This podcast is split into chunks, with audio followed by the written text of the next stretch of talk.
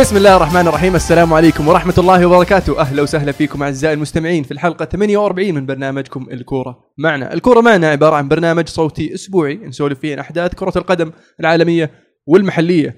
معنا اليوم ضيفنا عمرو المصري. أهلين أهلين الله يحييك. أهلا وسهلا. الله يخليك.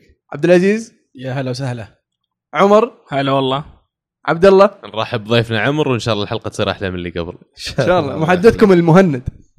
نتعرف على ضيفنا الجديد أبو حسين. هلا هلا. الله يحييك. علمنا طيب عن ميولك شوي آه، في في كرة القدم. أنا نعرف إنك ليفربولي. والله وش اللي وش اللي شدك ليفربول؟ ليفربولي. شدني ال- الجهل للأسف. هو اللي شدني. أتذكر هذيك الأيام في التسعينات يمكن كان كنت أنحاش أروح بيت عمتي عندهم ART عشان أتفرج على الدوري الإنجليزي. ما كان عندنا إحنا في البيت.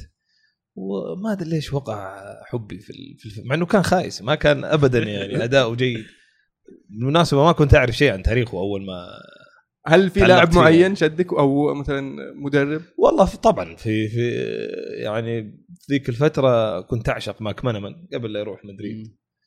آه، وبعدين طبعا ستيفي G ما في أحد آه، ما ما أعتقد حتى أنتم يعني. ما- عندكم مشكلة في الموضوع. ما يحتاج. أدبكم على مرور الزمن. كل بشتى الأنواع. فهذا كان صراحة العشق الأول ليفربول يعني. آه، وأنا مدريدي أيضا بس آه، في الفترات اللي لما أسحب على الدوري الإنجليزي تماما أتابع مدريد. تروح تتابع مدريد عشان تشفي آه، جوعك بالبطولات. مدريد يعني. مدريد من زمان أشجع مدريد الامانه يعني بس كانت نقطة تحول لما زيدان راح مدريد. في ذيك ال- آه، هذه نقطة تحول للجميع هذيك صار اللي. أنا يعني تابعت مدريد بس قبلها وإلى الآن آه، ليفربولي يعني. ليفربول. جميل. كان عندنا سؤال في الحلقة الماضية يا عمر. ذكرنا بالسؤال. إيه، السؤال الحلقة اللي فاتت كان آه، تتفق مع تقسيم الجديد دوري الأبطال منح الدوريات الأربعة الكبرى أربعة مقاعد مباشرة وليش؟ آه نعم اتفقوا ان العالم آه 61% واللي معارضين كانت 39% آه أنا ردود مهتم للي معارضين معارضين أعرف ليش معارضين؟ معارضين طيب آه، في عندك يقول لك ابو عادل يقول ظلم بس ممكن يكون عشان الأرباح اللي من الافرقه المشهورة. آه خالد يقول ظلم برايي الأسبان كل سنة يوصلون بالبطولة سواء الأبطال أو الدوري الأوروبي والدوري الإيطالي ما فيه إلا اليوفي فظلم أربع مقاعد. فهو يبي يعطي أسبانيا مثلا ست مقاعد يعني وايطاليا أنت شايف كذا أحسن؟ واحد. عشان يسيطرون خلاص. لا بس أتفق مع أبو عادل يقول إن الموضوع مادي. بالعكس لما يشاركون أربعة من إيطاليا معناته بيجي يا الإنتر أو الميلان وهذا فيها عوائد كبيرة على على دوري الأبطال. فأعتقد هذا السبب الرئيسي اللي خلاهم يغيرون ال- ال- الترتيب أو توزيع المقاعد. والجدير بالذكر إنه مو بس أربعة ممكن يصير أكثر من أربعة. من الدولة الواحدة إذا كان نادي مثل اللي ذكرتهم إنتر أو ميلان أو في هذه الحالة تشيلسي مثلا السنة هذه يأهلونه مباشرة حتى لو في أربع أندية من إنجلترا رايحة. فالقانون بيصير فيه كم من مقعد للأندية اللي ما تتأهل من ال top four وتصير كذلك في خلينا نقول الخامس سادس عاشر whatever بس إن أنت ال historical أو مشاركاتك السابقة في البطولة إيجابية يوفرون لك مقعد اوتوماتيك فأكيد ان الموضوع من وراه فلوس. فعلا أتوقع اللي ضغط عليهم أصلا فكرة ال Super League اللي صار لها فترة تدور وتحوم وتدور. فها فعلا أنا أشوف إن الموضوع أصلا ظلم للبطولة وللمتابع إنه ما يصير إن الأندية الكبيرة هذه ما تشارك. آه، اللي متضرر من مشاركة الأندية الصغيرة هذه آه، المتابع والداعم الرسمي ال- ال- سواء آه، آه، الناقل أو آه، حقوق ال- الإعلانات وما إلى ذلك. هذول كلهم راح يخسرون آه، المشاهدين لأنه يشارك فريق من كازاخستان يشارك فريق من مدري وين.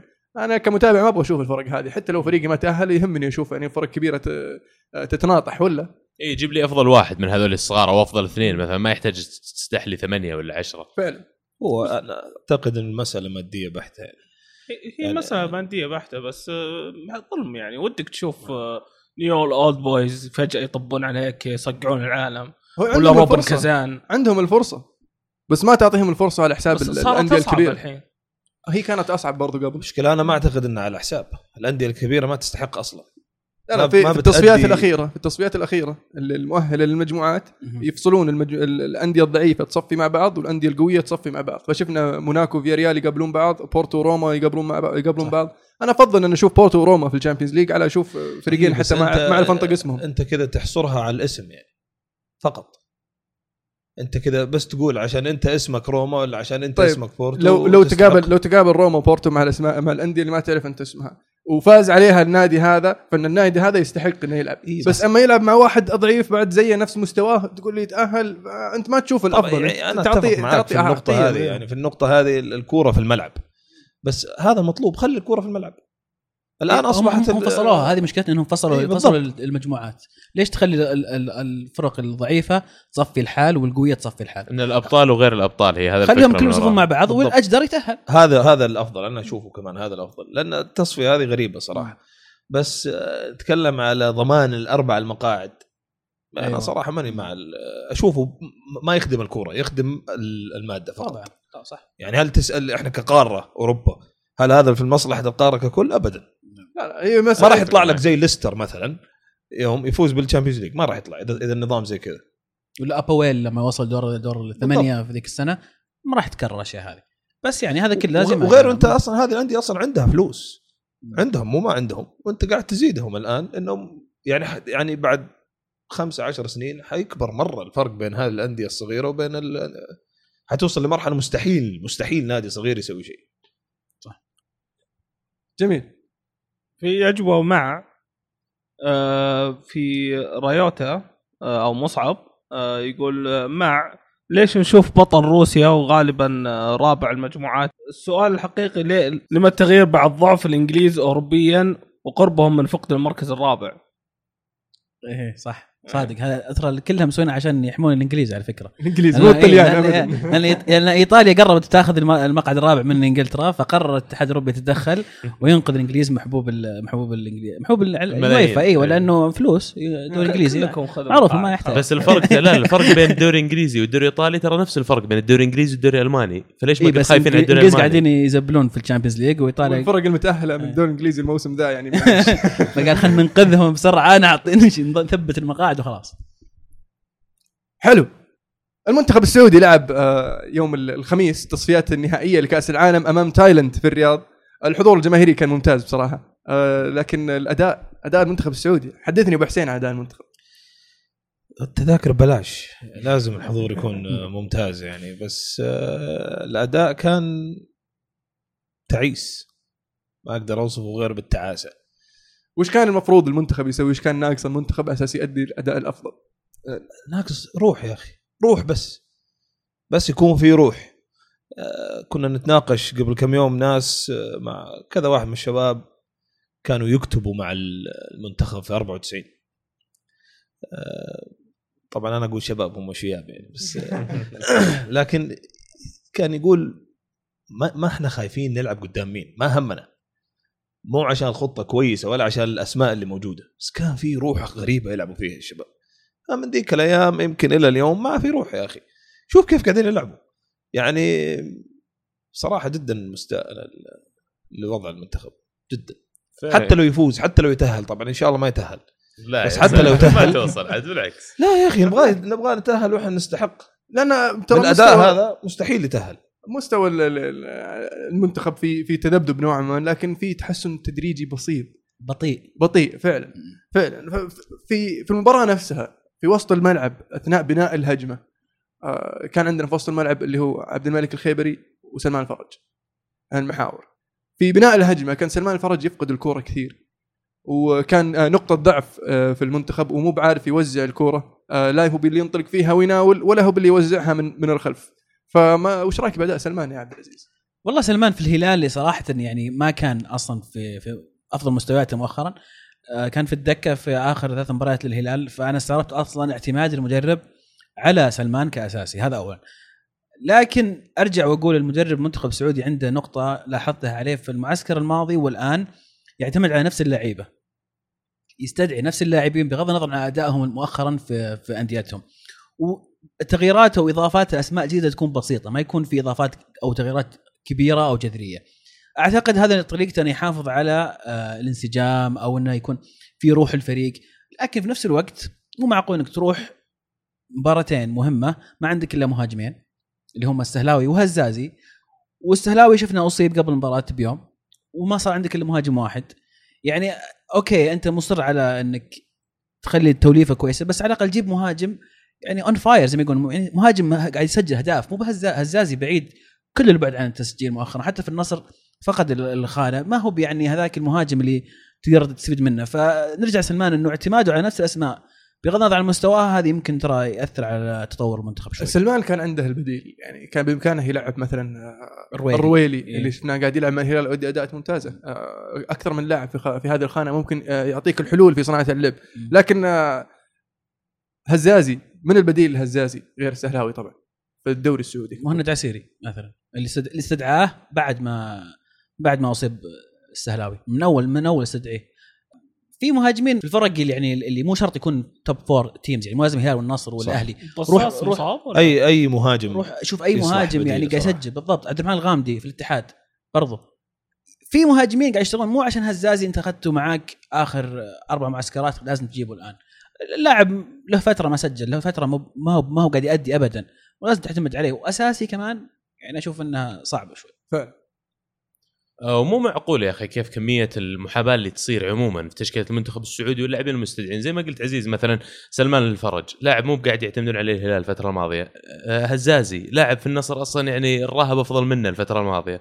آه، ظهير يسار منصور الحربي سيء جدا يعني عندك اوريدي على الدكة العبيد لاعب القادسية. كيف كانه لاعب وسط اتفاق ما تجيبه تحطه في الوسط مثلا عندك؟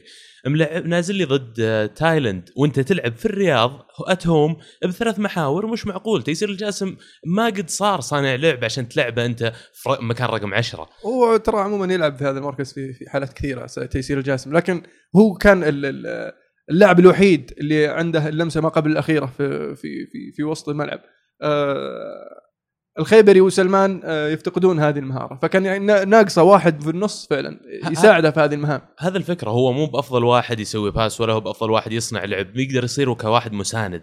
لكن وجود آه، عبد الملك خيبري اللي دفاعي بحت يعني وتلعب جنبه الفرج اللي مستواه كان أقل من متواضع وبعدين تلعب تيسير جاسم توقع منه يصنع لعب صح ان نايف هزازي ضيع لكن يعني أنا أشوف إن الوسط عندنا كان هو المشكلة الأساسية. ظهير يمين حسن معاذ كل هالبلد ما في واحد أفضل منه. إيه بس أصيب مش معقول يا أخي؟ والله الرجال أوكي يركض ورياضي ويعني آه، ك ك خلينا نقول كلاعب فعلا جسمه رياضي لكن ما يعرف ما يعرف يرفع كورة ما يعرف يناول ما يعرف يشوت ما يعرف يسوي شيء يعني. وكمان حارس المسيليم يعني أنا عندي حارس هجر مصطفى ملائكه أفضل منه. لا بس يمكنها وجهة نظر شخصية. يعني صراحة بس كان من صراحة. أفضل لعيبة ال- هو كان أفضل لاعب في في المباراة صح. في لا المباراة. لكن أنا أتكلم عن من قبل اختيارك الفريق. يمكن عزيز أنت جبت وجهة نظر واحدة عن ليش ما يغير لكن أنا والله ودي أقول شكله ما يشوف الدوري حقنا أصلا. عشان كذا معتمد على نفسه أبغى. أعلق على النقطة هذه يعني أنا أتوقع ما يفرق ترى. ما- ما يفرق يختار مين. صدقني ما راح يفرق يختار مين. لأنه أنت شفت أي نوع من أنواع ال- التطبيق لأي تكتيك في الملعب. لا. إذا كيف تلوم مدرب؟ يعني المدرب عليه كم؟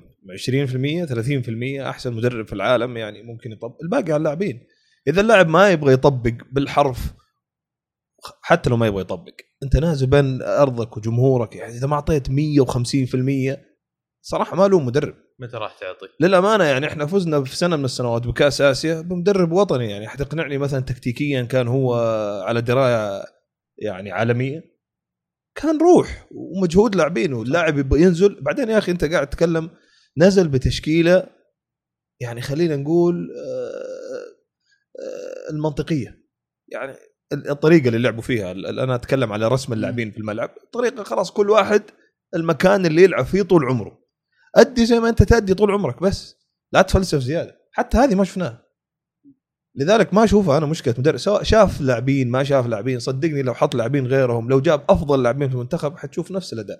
لأنه ما في ما تحس كتلة واحدة كلهم بنفس الزي قاعدين يلعبوا. واللاعب ليش ما يتحمس؟ ليش ما يتحمس؟ لما أنا تشوف ما أعرف إيش المشكلة لما تشوف الانديه صغيرة مثل الفتح وغيره يفوزون بالدوري مثلا وخلال السنوات الماضية لاعب مثل حمدان الحمدان ما ينضم للمنتخب أو. ما يلعب أساسي في المنتخب كأنه لاعب الاتفاق على اللي قاعد يقدمه وما يلعب أساسي في المنتخب طبيعي لو راح الهلال أو النصر أو الاتحاد أو الأهلي بعد خمس سنوات وفجأة استدعوه المنتخب ما راح يصير عنده الروح لأن ما حس إنه وصل بجدارة هنا وصل إنه انتقل لنادي كبير وخذني المدرب والله أخذ ال- كرت الوصول فبت يعني أنا أشوف للأمانة يعني بديت أتابع أو عدت أتابع الدوري من سنتين فقط. الدوري السعودي كنت متغرب من زمان يعني. فللأسف ما كنت أتابع. فأشوف روح جميلة في اللاعبين في الأندية. أجي أشوف نفس اللاعبين هذول فمع المنتخب أشباح. في كل الخانات. وأحيانا تشوف الأداء الحماسي الممتاز بس لما نشوف الأداء الحماسي الممتاز والله ما تزعل إذا المنتخب زعل إذا المنتخب انهزم. لأنه في أداء. بس الآن مباراة تايلاند صراحة سيئة جدا.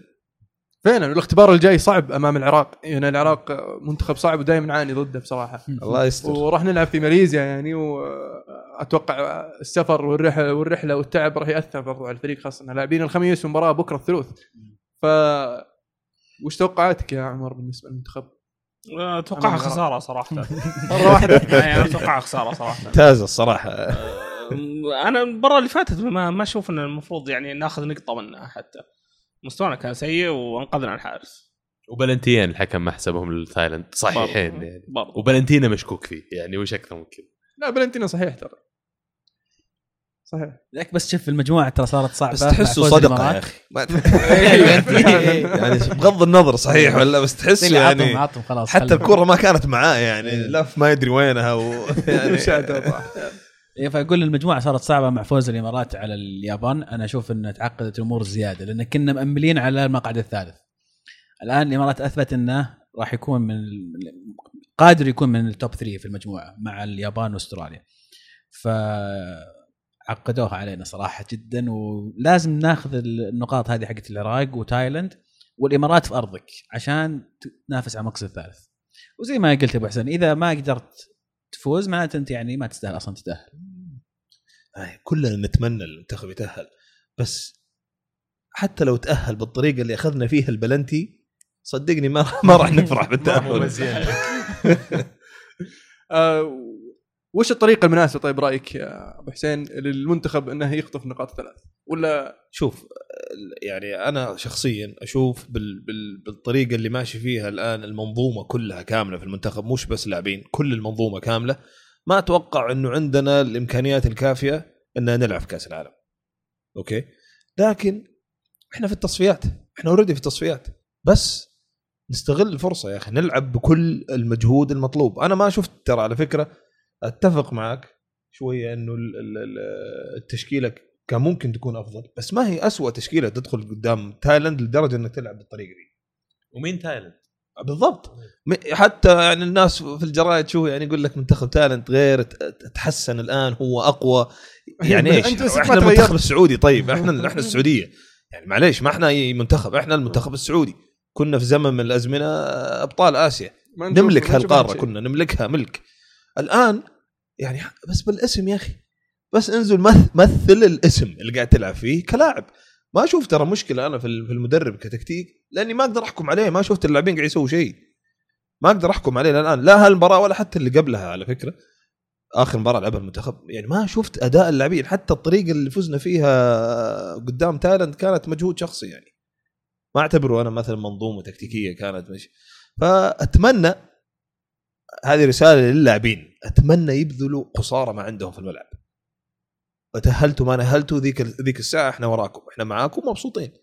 بس أعطي 100% يا أخي. أنت 90 دقيقة نازل في الملعب نازل. بدل ما تنزل تشرب قهوة انزل سوي اللي عليك. فعلا. المنتخب يحتاج يحتاج الروح هذه. هل تتوقع تصريح ماجد عبد الله أو تغريدة ماجد عبد الله قريتوها؟ آه، سمعت فيها لكن ما- يقول؟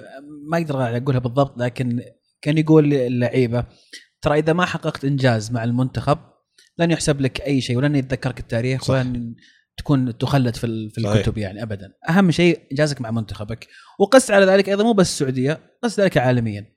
كثير من اللعيبة اللي ما حققوا شيء مع منتخبهم نساهم التاريخ. ولذلك فوز مثلا البرتغال الأخير في اليورو كان مهم جدا لرونالدو لأنه هذا يعتبر خلاص كمل الحلقة أو يعني فاز بكل شيء. بدأوا يسموه الأسطورة بعد. بالضبط أيوه.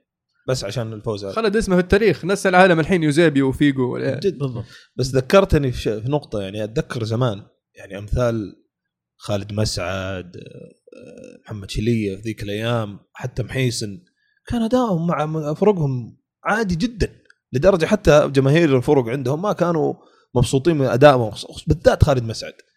بس إذا جاي يلعب مع المنتخب شوف واحد لاعب يتحول. نبغى العكس الآن طيب. من اللي حاصل الآن نبغى نبغى نشوف شوية اللاعبين.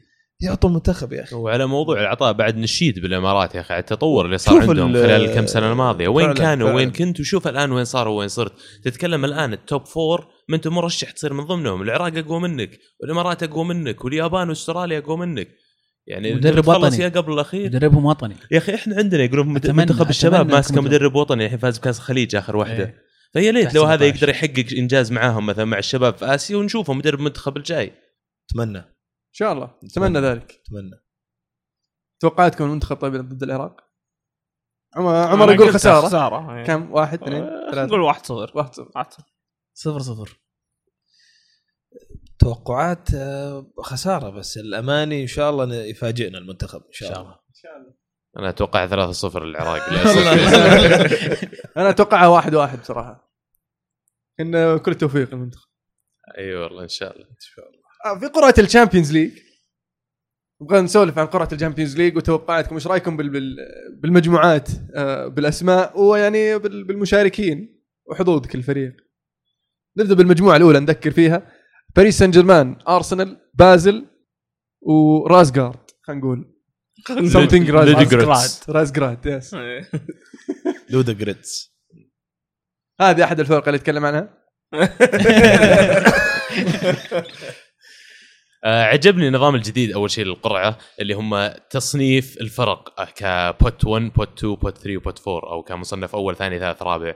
آه، ما عاد هي القرعة اللي اعتدنا عليها. شفنا فعلا ال Champions League قاعد يتغير من الآن. ال pot الأول كان في ليستر كان في سل... سيسكا موسكو. أبطال الدوري. أبطال كل دوري بالضبط. كانت فخلى فيها. خلى فيها شوي يعني twist مختلف بالنسبة لقرعة ال Champions السنة هذه. آه ما دام كنت اتكلم عن المجموعة الأولى أنا أتوقع أن أرسنال كان محظوظ بعض الشيء مع الفرق اللي طاح في معاها. آه باريس سان جيرمان آه دقمه سعد سوى تويته ما أدري شفتوها في تويتر. يقول آخر مرتين اللي طاحوا مع باريس سان جيرمان في المجموعة حققوا ال Champions فيعني باريس. مدريد فالآن أتوقع إنه فرصة ممتازة بالنسبة لأرسنال إن باريس سان جيرمان نادي تقدر الآن ممكن تفوز عليه خصوصا بعد طلعة إبرا والعصر حق إبرا كامل. نشوفهم في الدوري ما عندهم بالقوة اللي كانوا عليها. بازل هو اللي مخوفني شوي صائد الكبار. سوى في مانيو قبل كم سنة؟ أنا خايف. انه يعيد السنة هذه لكن في كذا لاعب مهم ودوا فيديتش عندهم. نقالة رباط صليبي. هذا اللي نخاف منه يا أخي. وبالنسبة للودو جروتس يعني كويس إن الفريق اللي طاح معاك من المصنف الرابع ما صار خلينا نقول رحلة في أقصى روسيا ولا أوكرانيا. قريب شوي. آه في شرق أوروبا نعم. I think هو في آه لا إله إلا الله في التشيك إذا ما كنت غلطان. والله ما أعرف عليه ما عندي أتوقع هو ما. يعرف وما هو مهتم أصلا. اي بلغاريا. ال trip معقول يعني. طيب مين يتأهل أول ثاني؟ أول وثاني أتمنى أرسنال إن شاء الله أول و PSG غالبا هو بيكون. ثاني خلي التمني على جنب أتوقع أرسنال أول و PSG ثاني ولا يهمك أنت ما تتوقع أرسنال يا عبد العزيز؟ أنا أتوقع لا بي اس جي أول وأرسنال الثاني بي اس جي صح إنهم بدوا بداية بطيئة آه، فقدوا إبرا لكن آه، إمري راح يقدم شيء جميل أتوقع مع بي اس جي راح يغير من شكل الفريق وراح يعتمدون ما عاد يعتمدون على لاعب واحد زي ما كان مع إبرا بالعكس راح يصيرون فريق وعنده خبرة في البطولات الأوروبية. أتوقع إنه يعني يوصلون بعيد في الشامبيونز. أنا خبرته في أتوقع اليوروبا league يعني. أتوقع إنه بيتحدر تحت ويشد فوق مرة ثانية. بالضبط. ولا؟ يبي له وقت على إيه، بال ما بس يبغاله شوي. يضبطون إيش رأيك بس؟ فعشان كذا المجموعات أتوقع أنا عندي تصريح ناري يمكن يعجبك يعني. أنا أتوقع أرسنال حنشوف آه، أرسنال غير في الشامبيونز league كفو يا أبو حسين. كفو ما عندي أي علاقة حب في النادي هذا بس إنه إحساس. عندي إحساس في اتذكر كنت أتكلم معاك في البداية على الانسجام لما ينبني بين فريق نعم. يحتاج وقت يحتاج وقت. والآن أنا أشوف هم في قمة مراحل الانسجام والعناصر اللي أضافها فعلا اللي كان يحتاجها بالذات تشاكا آه، حيفرق معاهم كثير كثير حيفرق معاهم. فشوف أرسنال حيوصل مراحل متقدمة وأشوفه صراحة يتصدر المجموعة هذه.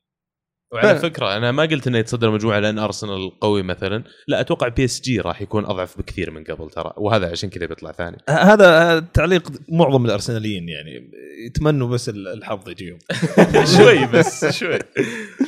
آه، فعلا أتوقع يتصدر الأرسنال في هذه ال- ال- ال- المجموعه عنده الامكانيات صار له فترة ما جته مجموعة يعني بهذا المستوى. يعني. دائما يقابل فريق مرشح إنه يفوز باللقب مو بايرن فريق ميونخ. وبرشلونة بس هذا الاثنين في المجموعة الثانية بنفيكا نابولي دينامو كييف وبشكتاش مجموعة ممتازة لنابولي. آه نابولي عنده الإمكانية ان يتصدر في هذه المجموعة لكن آه لازم يتخطى اختبار بنفيكا. بنفيكا فريق مو بسهل. آه فريق كبير ودائما يسوي المفاجآت. وبرضه بشكتاش على أرضه ترى مو بسهل. صحيح. دينامو كيف تلعب آه، أقصى شر شو يسمونه شرق أوروبا. آه، أتوقع م- نابولي بيعاني في المباراة في ال- المجموعة هذه وأتوقع بنفيكا ممكن يتصدر. لأن هي صح فرق اللي معه ترى ما هي يعني فرق كبيرة لكن فرق صعبة على أرضها. آه، بالذات الرحلة لتركيا ما هي ما هي برحلة سعيدة ابدا وزي ما قال عمر أيضا آه، آه، إلى كييف في أوكرانيا. لكن متوقع أن نابولي يكون أحد المتأهلين اثنين مع بنفيكا في هذا وجهة نظري. وإذا قدر يفوز على بنفيكا في أرضه ويتعادل برا أرضه راح يتصدر يعني. بس آه، بنفيكا صراحة ما تابعته ما شفت انتقالاتهم الأخيرة فما أدري كيف الفريق وش وضعه بالضبط. وبالذات انه طاح معاهم بشكتاش زي ما قلتوا من أصعب المصنفين رابع يعني ودينامو كييف من أصعب المصنفين ثالث كذلك آه، wild card. شخ... فريق ما تعرف إيش يسوي يعني. فبنفيكا دائما عودنا إنه أوروبيا بالذات حاضر بغض النظر عن اللاعبين الموجودين طلع من عندهم جايتان إذا ما كنت غلطان. آه، بس ما أتوقع إنه بيأثر عليهم كثير. عندي مدريدي يختلف معاك تماما. مديري أنا تركي. مهووس ببشكتاش ويقول لك ضامنين إحنا الأول. مريح يعني حتى مو شاك يعني مريح. ف ما أدري. والله فريق جيد صراحة. واتفق معاك في إنه على أرضه مرعب. أه قد يتأهل يعني. أنا أشوف نابولي واحد من المتأهلين بس الب- البقية أي واحد شوف نابولي الأول؟ شوف نابولي واحد من المتأهلين مم. أكيد البقية مفتوح. جميل. أتوقع يعني برضو بنفيكا ونابولي وكييف وبشكتاش راح يكونون يعني صعبين برضو. لكن بشكتاش يعني فعله اليوروبا ليج. عجبني مديرك الصراحة. أتمنى أقدر أصير زيك كذا. مرة متحمس. آه في المجموعة الثالثة برشلونة مانشستر سيتي بروسيا مونشن جلادباخ وسلتك المجموعه النارية مجموعة الموت. آه بيب يرجع الكامب نو مع فريقه الجديد مانشستر سيتي. محبوكة محبوكة واضح. آه، وش رأيك في المجموعة هذه يا أبو حسين؟ أكيد آه، أكيد سلتك ومونشن جلادباخ ما فيها كلام. واضح. واضحه يعني سلتك مدربهم روجرز يا رجل. أكيد يعني من ليفربول اللي يعرفه زين أنا متأهلين متأهلين. آه، ما أتوقع واضحة صراحة المجموعة ما بدون أحلام وأماني. برشلونة ومانشستر سيتي. اي خلينا في, في كوكب الأرض. يعني هل توقع. طيب السيتي ممكن يجاري برشلونة في أحد المباريات خلينا نقول مو. جاري ما, ما هي صعبة يعني. أنا أنا شخصيا ما أشوف برشلونة السنة ذي نفس برشلونة صراحة اللي متعودين عليه. ما هو مرعب بالنسبة لي أشوف. ليش؟ برشلونة بالعكس دعم فريق الحين ب- بفريق بطريقة إنه صار عنده البدلاء في حال أنا أقول لك ليش؟ لأني ليفربولي وأعطيناهم أربعة. صح إنه pre season ك- لكن تقدر إذا تعط... إذا تقدر كلهم كانوا يلعبوا. نيمار بس ما كان موجود. آه هذا واحد. اثنين مباراتهم قدام أتلتيكو. يا أخي عندي بدأ عندي إحساس إنه اغلب المدربين وجدوا طريقة كيف يتعاملوا مع. برشلونة. صح. معظم المدربين الآن وجدوا طريقة. وإذا في أحد حيوجد طريقة ما حيكون أحسن من بيب يعني. طب بس اثنينهم يلعبون بنفس الطريقة. ما تحس يا عمر هذا اللي كنت بقوله يعني. جوارديولا ما راح يصف الدفاع زي أتلتيكو أو بيعتمد على المرتدة. بالعكس يبي يمسك الكره يبي يلعب آه، صحيح بس يبي يهاجم. جوارديولا تعلم شيء في فترته مع ميونخ ما كان يطبقه بنفس الطريقة مع برشا زمان اللي هو استخدام الأظهرة. الآن الأظهرة والكورة معاهم يصيروا محاور. يعني أنت لو ترجع تتابع مباريات إيه، السيتي فعلا. الأظهرة يدخل يصير هذه اللي ما يسووها. في أنت تلاحظ البا وهذا دائما أو أو آه، إيش اسمه ظهير آه، داني وألبا. بالضبط. داني راح الحين بس إيش الجديد هذا ممتاز صراحة يعني. الرقم 20 ده حقه. ممتاز. دائما على الأطراف يعني ما يدخلوا. فهذه التغييرات البسيطة دي هي اللي حتأثر أشوف كيف على برشلونة أنا. آه، من ناحية آه، يعني ند لند أنا أشوف السيتي أقوى صراحة.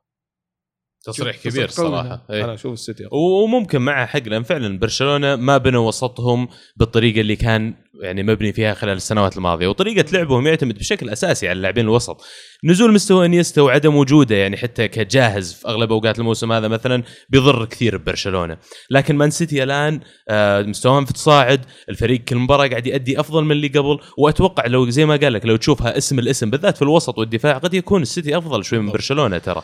وباقي بروسيا مونشن جلادباخ وسلتك مو فرق سهلة ابدا. هو هو حيتاهل برشا أتوقع يعني بس إنه إحنا نتكلم مواجهة قدام السيتي. صح صح. وبعد مين ياخذ المركز الأول؟ لأن هذا شيء مهم. صح صح, صح. فباقي مونشن جلادباخ وسلتك. بعد فرق ما هي سهلة ترى. مونشن جلادباخ شفناه في الدوري الألماني من أفضل الفرق قاعد تلعب كورة يعني صحيح. بغض النظر عن الأسماء اللي موجودة عندهم. سلتك طبعا آه، بس لو مدربهم مو برندن روجرز كان توقعت إنه ممكن يطلعون ثاني. لا بس سلتك ترى فاز برشلونة. آخر مرة في المجموعة. فاز على 2 بس, 1 بس مدربهم برندن روجرز. بس ما كان فعلا يوم يفوزون ما كان ما برندن روجرز هو يفتح بس يعني ويلعبها هذه. هذه إضافة الآن يعني المفروض. صار صار أقوى يعني. المفروض. لو يجيبون لهم أي واحد اسكتلندي يدربه بس مباراة برشلونة ما عندك مشكلة يفوزون. جميل. أتوقع ال- ال- الجميع يتفق ان برشلونه برشلونة سيتي.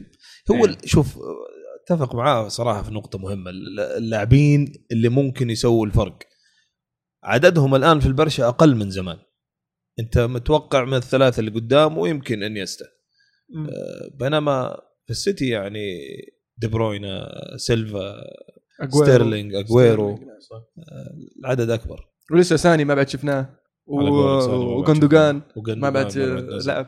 بس ف- سؤال أخير على برشلونة. وش تتوقعون آه، أقوى كان؟ لما كان برشلونة يعتمد على system كامل والتيكي تاكا حقته ولا حاليا لما إلى حد ما استبعد ال system حقه أو استبدله وخلاه عنده خط هجوم على يمكن أفضل ثلاث مهاجمين في العالم وصار يسجل أكثر من أي أحد ثاني؟ فوش تشعرون إنه ممكن يضبط أكثر مع طريقة لعبهم في الشامبيونز أتوقع أنه ما ما تخلوا على الك- شيء الشيء الكثير من ال system حقهم. ما زالوا يلعبون المناورات القصيرة والسريعة والتحركات اللاعبين بطريقة المثلثات. حتى في منطقة ال- الخصم في منطقة الجزاء تشوفهم يتحركون زي المثلثات.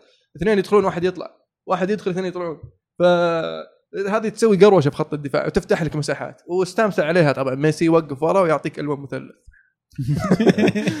صح. وبعدين ما أتوقع هم يعني متعمدين يغيروا النظام.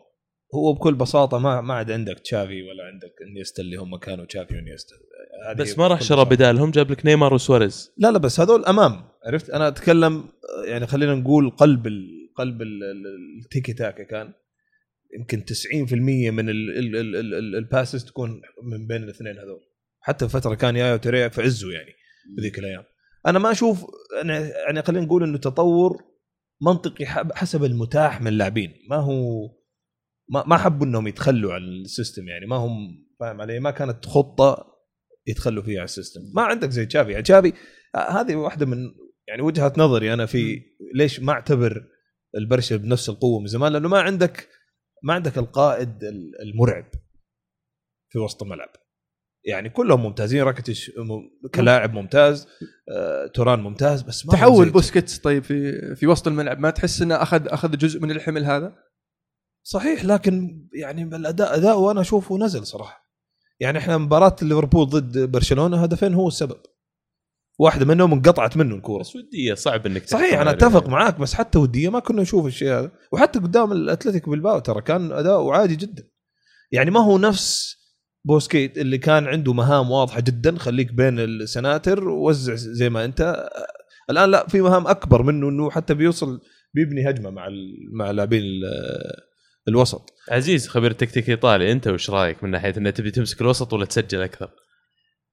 لا هو لازم مع بعض ما تقدر تخ- تخليها واحدة أو الثانية لأن بس يعني النقطه إن برشلونة الآن أنا أشوف إن الناس بدوا يعرفون خطته أكثر من إنه هو غير اللي صار انه okay صرنا نعرف كيف يلعب برشلونة خلهم خلهم possession okay خليك الكره صحيح. معك خلها معك إحنا راح بندافع وراح نلعب مرتدة ويجي جريزمان يسجل هدف هدف واحد ونسكر عرفت؟ يعني صار الآن الجميع يعرف كيف يلعب قدام برشلونة. أكثر من إنهم حولوا آه توجههم. لكن صح هم في تحول لأن عندك لعيبة من طينة سواريز ونيمار وميسي.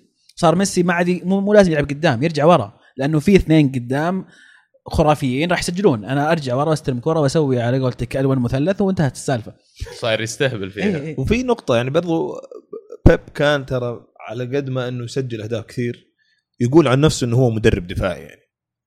يعني حتى لو مو اللي ظاهر في الملعب هالشيء بس على الأقل يعطيك إيحاء إنه يهتم كثير في الكلين شيت في ما يجي فيه أهداف يهتم كثير في الدفاع أنا ما أشوف ولا مدرب جاء لبرشلونة بعده بيهتم كلهم يسجلوا كثير بس بيستقبلوا أهداف كثير آه، أقل بكثير لو تشوفها أيام ما كان بيب يعني مدرب وشوفها في السيتي لما ضد ستوك ولا ساندرلاند 4 صحيح. 1 زعل صحيح. كثير فايزين أربعة وزعل على الجول اللي دخل عليهم صحيح.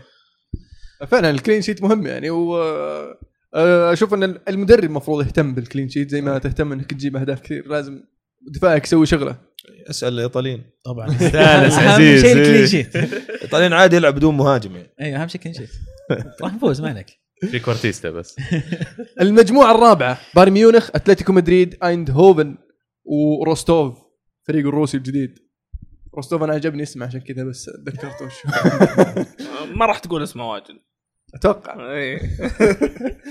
آه، مجموعة أتوقع يعني آه، واضحة نقدر نقول آه،. البايرن والأتلتي راح يكون التحام بينهم اللي يفوز هو اللي بيتصدر والله أنا أخاف على اتلتي أخاف إنه يجيبون العيد وياخذها منهم ايندهوفن بدايتهم آه، بطيئة، صح؟ بدايتهم مرة بطيئة وما ما ندري وش وضعهم لسه إذا ما قدروا يلقون يعني توليفة في الهجوم إنه هل توريس يبدأ ولا جميرو يبدأ آه، بياكلونها خاصة في ال Champions تبي مهاجم جاهز فعلا هل هل تشوف إن. جاميرو هو الحل ل- لهجوم آه، اتلتي؟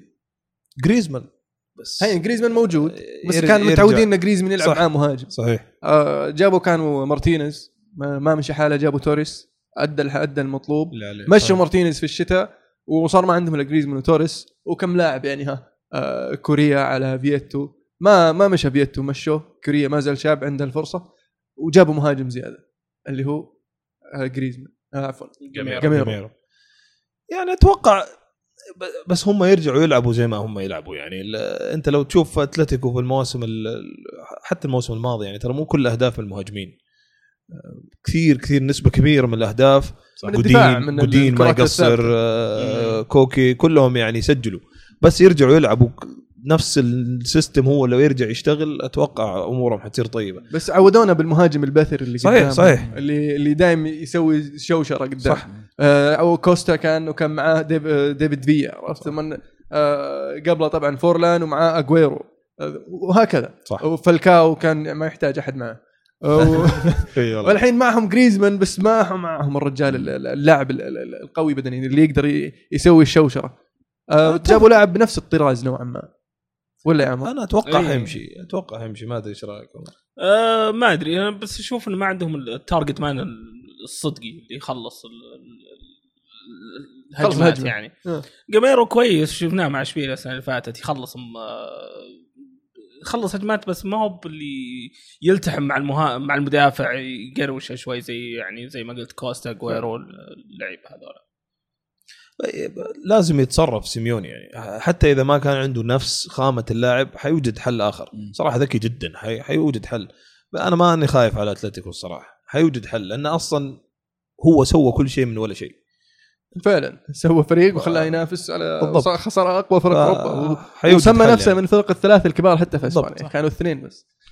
أنا أتوقع حيوجد حل يعني. بس شوي آه، مشكلة الفرق هذه خصوصا اللي نكسة جامدة يعني إنك أنت تقريبا كان شبه فايز بال Champions League وصار اللي صار وال- والكبير كبير على قولهم فازوا.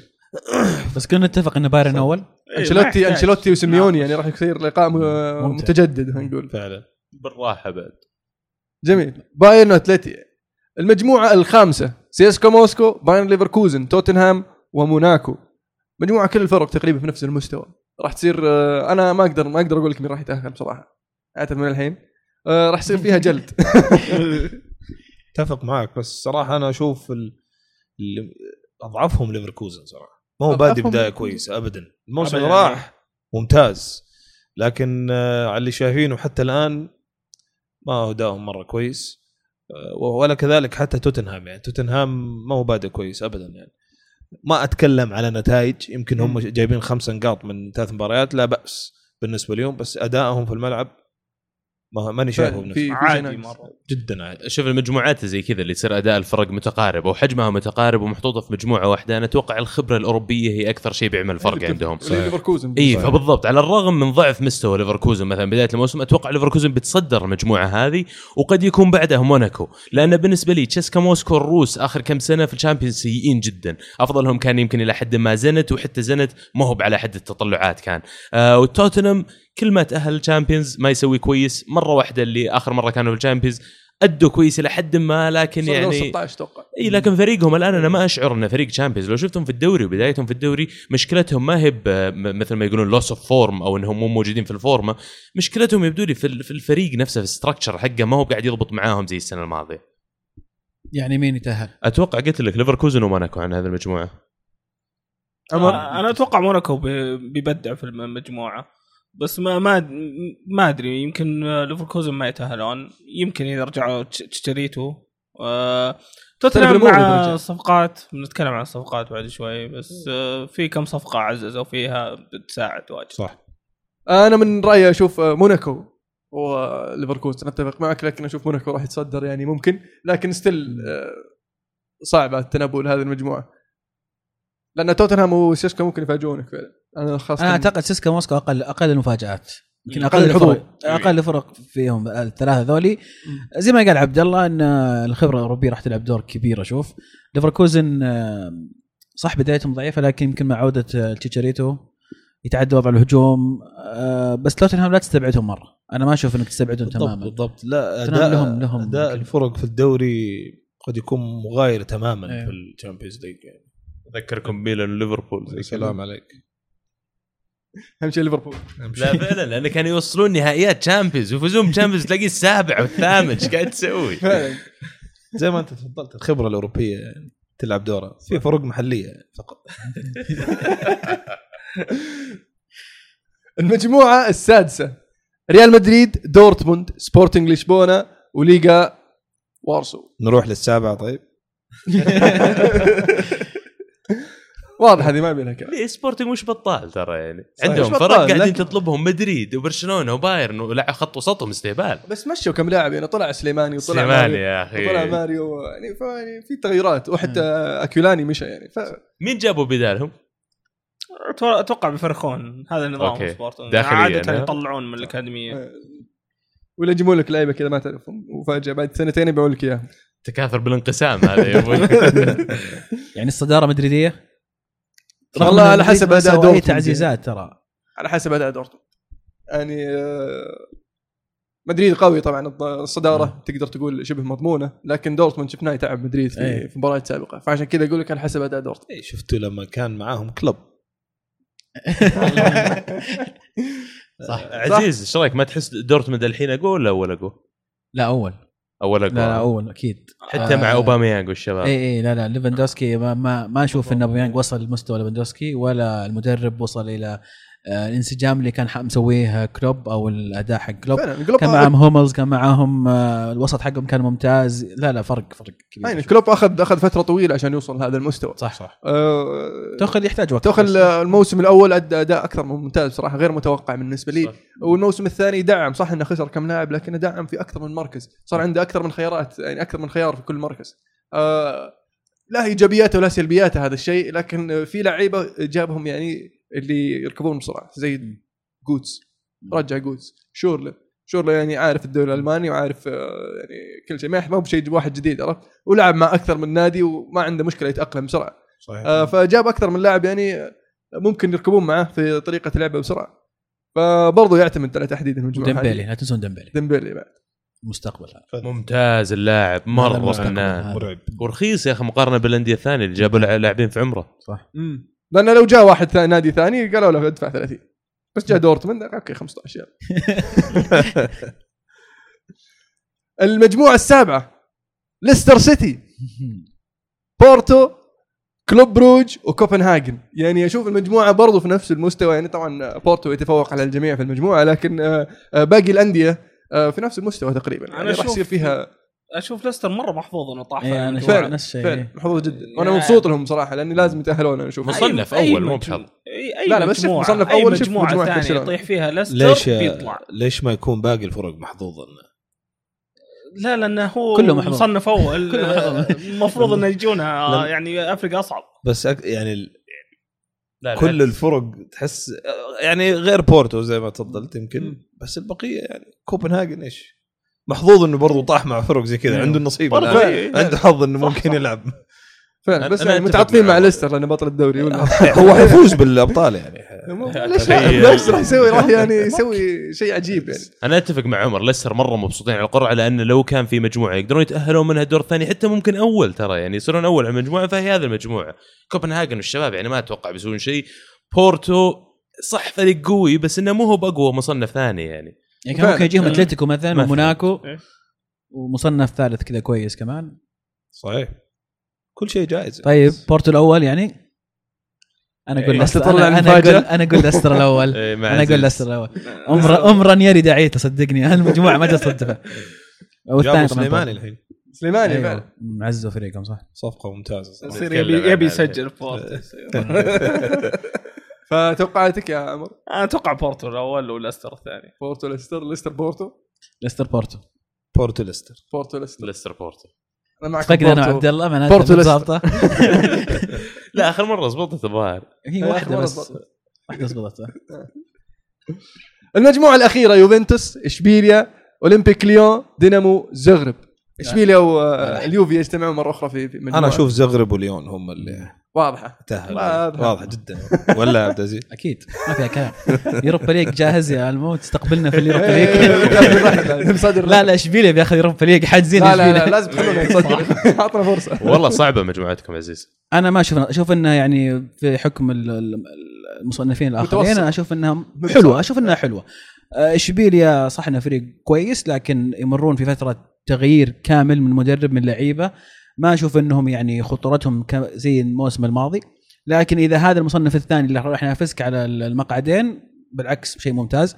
آه ليون آه فريق أيضا يعني نسبيا كويس لكن ما هو بفريق مرعب أو مخيف. صحيح. وتقدر تفوز عليه في أرضه أيضا. ودينامو زغرب آه، الرحلة قريبة من إيطاليا كراتها قريبة فيعني حتى السفر ما راح يكون متعب. المفروض اليوفي يتصدر المجموعه هذه ولا يكرر غلطة الموسم الماضي إنه يطلع الثاني. لأنه يعتمد عليهم يتنافس أتوقع أن أليجري يتعلم من الغلطة هذيك وأتوقع أن حاليا هالموسم راح يخفف التركيز على الدوري. يعني اذا إذا كان في مباراة مهمة في الدوري مباراة مهمة في ال Champions League آه، راح يسوي turnover زين ويريح. لعيبة. إي. آه، طبعا أتوقع اشبيليا يكون الثاني وللاسف والله ودي يروحون Europa League صراحة بس شكلهم يطلعون الثاني. وفعلا حلو في المجموعة هذه اليوفي أنا أشوف إن ال rotation أو تدوير اللاعبين بيكون مرة سهل فيها. بالنسبة للفريق زي دينامو زغرب أتوقع بتلعبون معاه بالفريق بال- رايح وجاي يعني المفروض.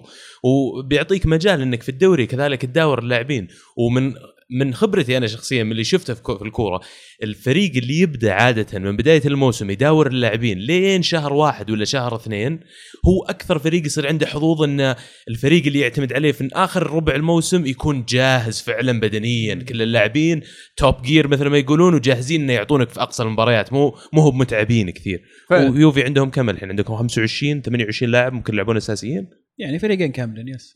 بس أتوقع زي ما قال المهند في المباريات ال Champions League راح يركز على الفريق الأساسي وفي الدوري في المباراة اللي قبلها أو بعدها في الدوري راح يلعب بالتدوير لأنه ما يبغى يضيع ولا نقطة من ال Champions League. أهم شيء يضمن المركز الأول عشان ما يباري بايرن أو برشلونة زي ما صار الموسم الماضي وكذا. والله إذا نقعت وجاكم برشلونة مركز ثاني. نفوز عليه. إذا طلع ثاني نفوز عليه إحنا. توقع إيه. آه، أشوف في حظوظ صراحة. ما هي ممكن. ما أشوف ليش؟ انه يعني هو برشلونة اسهل برشلونة. أسهل اذا سيتي صدر على برشلونة تفوز عليه. مباراتين أسهل من إنك تفوز عليه مباراة واحدة إيه. برشلونة صح. طيب. محجوز مجرب. الأرسنال ترى يعني بكذا خلصنا المجموعات ال- ال- ال- ال Champions League فنبغى نتكلم عن بعض الانتقالات اللي صارت مؤخرا ال- في deadline day صار فيه انتقالات كثيرة وكان السوق حرك وفي الدوري الإنجليزي أرسنال دعم بمصطفي آه، ولوكاس لوكاس بيريز ومشى ويلشر. أنا بسألك عن ويلشر إلى بورنموث. آه، كان عنده الخيار إنه يروح روما و إيه سي ميلان واختار بورنموث. هل هل هتشوف هذا إنه يعني قل في الطموح ولا قل في التحدي أو إنه ما قل في ثقة النفس إنه يقدر ينافس ويثبت نفسه في نادي كبير زي روما وميلان أو دوري مختلف؟ أنا أتوقع كان واقعي هو أكثر من أي شيء ثاني ويمكن واقعي أكثر من اللازم لما اختار بورنموث. قال أنا خبرتي كلها في الدوري الإنجليزي مستقبلي ما أشوفه إلا في الدوري الإنجليزي فقعد في بورنموث وقريبة من لندن بعد. أنا كان ودي إني أشوفه يروح روما مثلا زي ما قلت دوري مختلف يرجع بخبرة جديدة خصوصا إن الطليان فعلا يعرفون يلعبون التكتيك فبتروح بتجيب لي شيء ما كان موجود في ال game حقك أو في طريقة لعبك بيكون شيء إيجابي مرة حتى على عودتك. لكن أنا أتوقع كذلك في لها أبعاد ثانية لأن يقولون إن الأندية الإيطالية كلها طلبت حق الشراء في اللون. فيمكن هذا الشيء اللي ما قدروا يتفقون عليه. آه، طلعت ويلشر من زمان الناس كانوا يتكلمون عن موضوع إنه ما في مكان في النادي لاعبين زي رمزي وويلشر بس واحد هو اللي يقدر يقعد. الآن مع جية تشاكا بيكون وقت اللعب الويلشر محدود جدا فأتوقع الأفضل للجميع إنه طلع. جميل. هي هو توقع القرار على الهدف في المستقبل إيش؟ فينجر أكثر من مرة قال ما يبغى يتخلى عن ويلشر تماما يعني. يعني هو مستقبلا يبغوه يرجع لأرسنال. إنه يطلع برا الدوري الإنجليزي مو من مصلحه أرسنال. يبقى في الدوري الإنجليزي. وإنه يروح روما برضه مو من مصلحته هم يبغوه يلعب كل game كل فرصة يلعب فيها يلعب. ما حيحصل إلا فريق زي بورنموث. إنه يلعب باستمرار كل game راح يصير الهدف- لاعب مهم بالنسبة بالضبط. للفريق. هذا الهدف إنه يعني يشغل الماكينة اللي واقفة ذي ليها سنين. إنه يحركها. لو راح روما ما حيلعب أساسي كل مباراة. مستحيل. صحيح. واحتمال إصابته أكبر. في التدريبات بس إيه، ناينجولان روما. واحدة منه وخلاص. عاد خذ لك وبالنسبة للانتقالين الباقيين مصطفي يعني top top defender واحد من أفضل المدافعين اللي كانوا موجودين في سوق الانتقالات المعروضين للبيع وأهني فينجر إنه قدر يحصل عليه. هذا الكلام اللي كنا تقول إنه بيخلي الصفقات إلى آخر يوم. لوكاس بيريز واحد طلع من العدم بالنسبة لأكثر جماهير أرسنال أو جماهير الانجليزيه لكن أتوقع إن الإضافة اللي بيعطيها الفريق بتكون كبيرة جدا خصوصا إنه يقدم حلول مختلفة عن جيرو. فأتوقع إن هذا الانتقالين راح يكون لهم دور كبير في أي نجاح يحقق الأرسنال الموسم هذا. طيب ما تشوف أفضل يا عبد الله لو انه بدل ما قاعد ينتظر إلى آخر يوم في الانتقالات ويجيب لوكاس لو من بداية الفترة راح جاب مهاجم أحسن من جيرو مو بمهاجم بديل لجيرو لا يجيب واحد أنت تبغى ترفع أداء الفريق. مو بتعزز الدفاع. يعني ما نقول إن جيرو هو الهداف ال top striker اللي خلاص هذا نعتمد عليه ونبغى واحد بس في الدكة عشان يخليه يحرس على الخانة. لا تروح تجيب واحد أحسن منه المفروض. بس مين في؟ ما يبغون يدفعون هم. في في لا لا. مين السوق-؟ مليان. بالعكس. في لاكازيت في فقر في في المهاجمين. صح لك زي ممتاز لو قدر يجيبه ممتاز بس ما يبغون. يدفعون. too. much too much بس ما يبغوا 45 يدفعوا أنا 50. ما أشوف لاكازيت أحسن من جيرو صراحة. أنا ما أشوف أحسن من جيرو. ابدا. ليش؟ ما هو أحسن من جيرو جيرو من ناحية أهداف من ناحية عدد أهداف على أوقات أو دقائق لعب هو من الأفضل في تاريخ أرسنال. إنه يضيع كثير دائما يضيع يضيع كثير بالهبل. و- ومحسوبه على الناس كثير لأنه لما هو ما يسجل ما حد يسجل. هذه مشكلة أرسنال.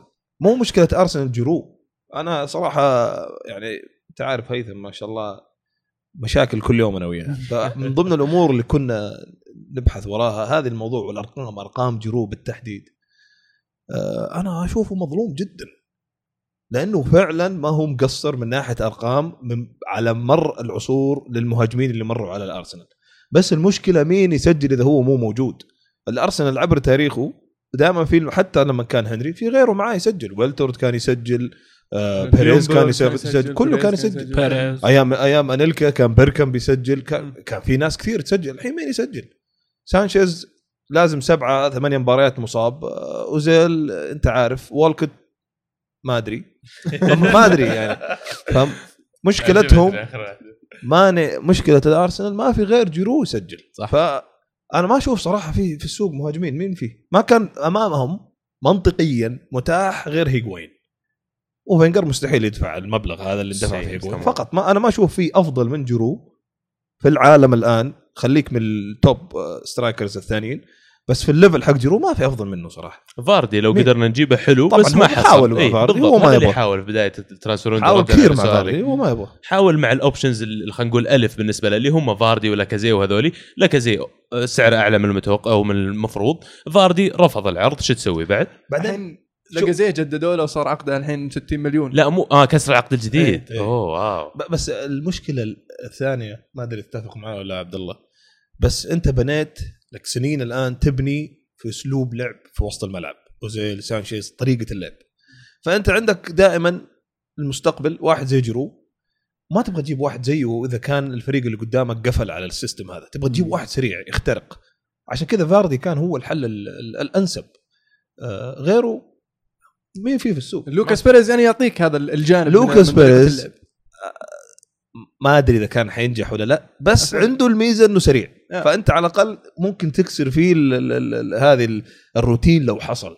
ينزل يغير ال ال النظام. آه، بس ما أدري إذا حينجح في الدوري الإنجليزي ولا لا طبعا. فعلا صفقات جميلة بصراحة. آه، أشوف إن. أرسنال آه، ضبط أموره. يعني كان متأخر شوي أنا عندي تحفظ على لوكاس بيريز. خلص أموره. يعني لوكاس بيريز صح. أنا أشوف كان ممكن أفضل. صح. حتى لو مو أحسن من جيرو كان ممكن أفضل. أتفق معك. أتفق. هذه عندك 100% اسم أتفق طيب؟ معك. مثال؟ آه، الكاسير مثلا. جاميرو. جاميرو target man مو. مهاجم. جيميرو صغير ذا. شلون تركته تحداك. ما ينفع. ما أدري بس أنا أنا ملخبط أنا كان- من جاميرو sorry آه. يعني هو شوية في مخاطرة صراحة. أنا أتفق إيه، معك. عندي تحفظ إلى إلى أن نشوف خصوصا إنك جايب طبعاً. لاعب جديد على الدوري الإنجليزي وأنت تحتاج تنافس السنة هذه. فما أدري ما أدري. مصطفي طبعا ما عليه كلام أو مصطفى. مصطفى شيء زي كذا. جميل. تشيلسي آه ألونسو ولويس. ألونسو تكلمنا عنه panic buy؟ panic buy buy panic buy يعني. آه، آه، من أحلى ال panic buys في آخر ثلاث سنوات بالنسبة لنا.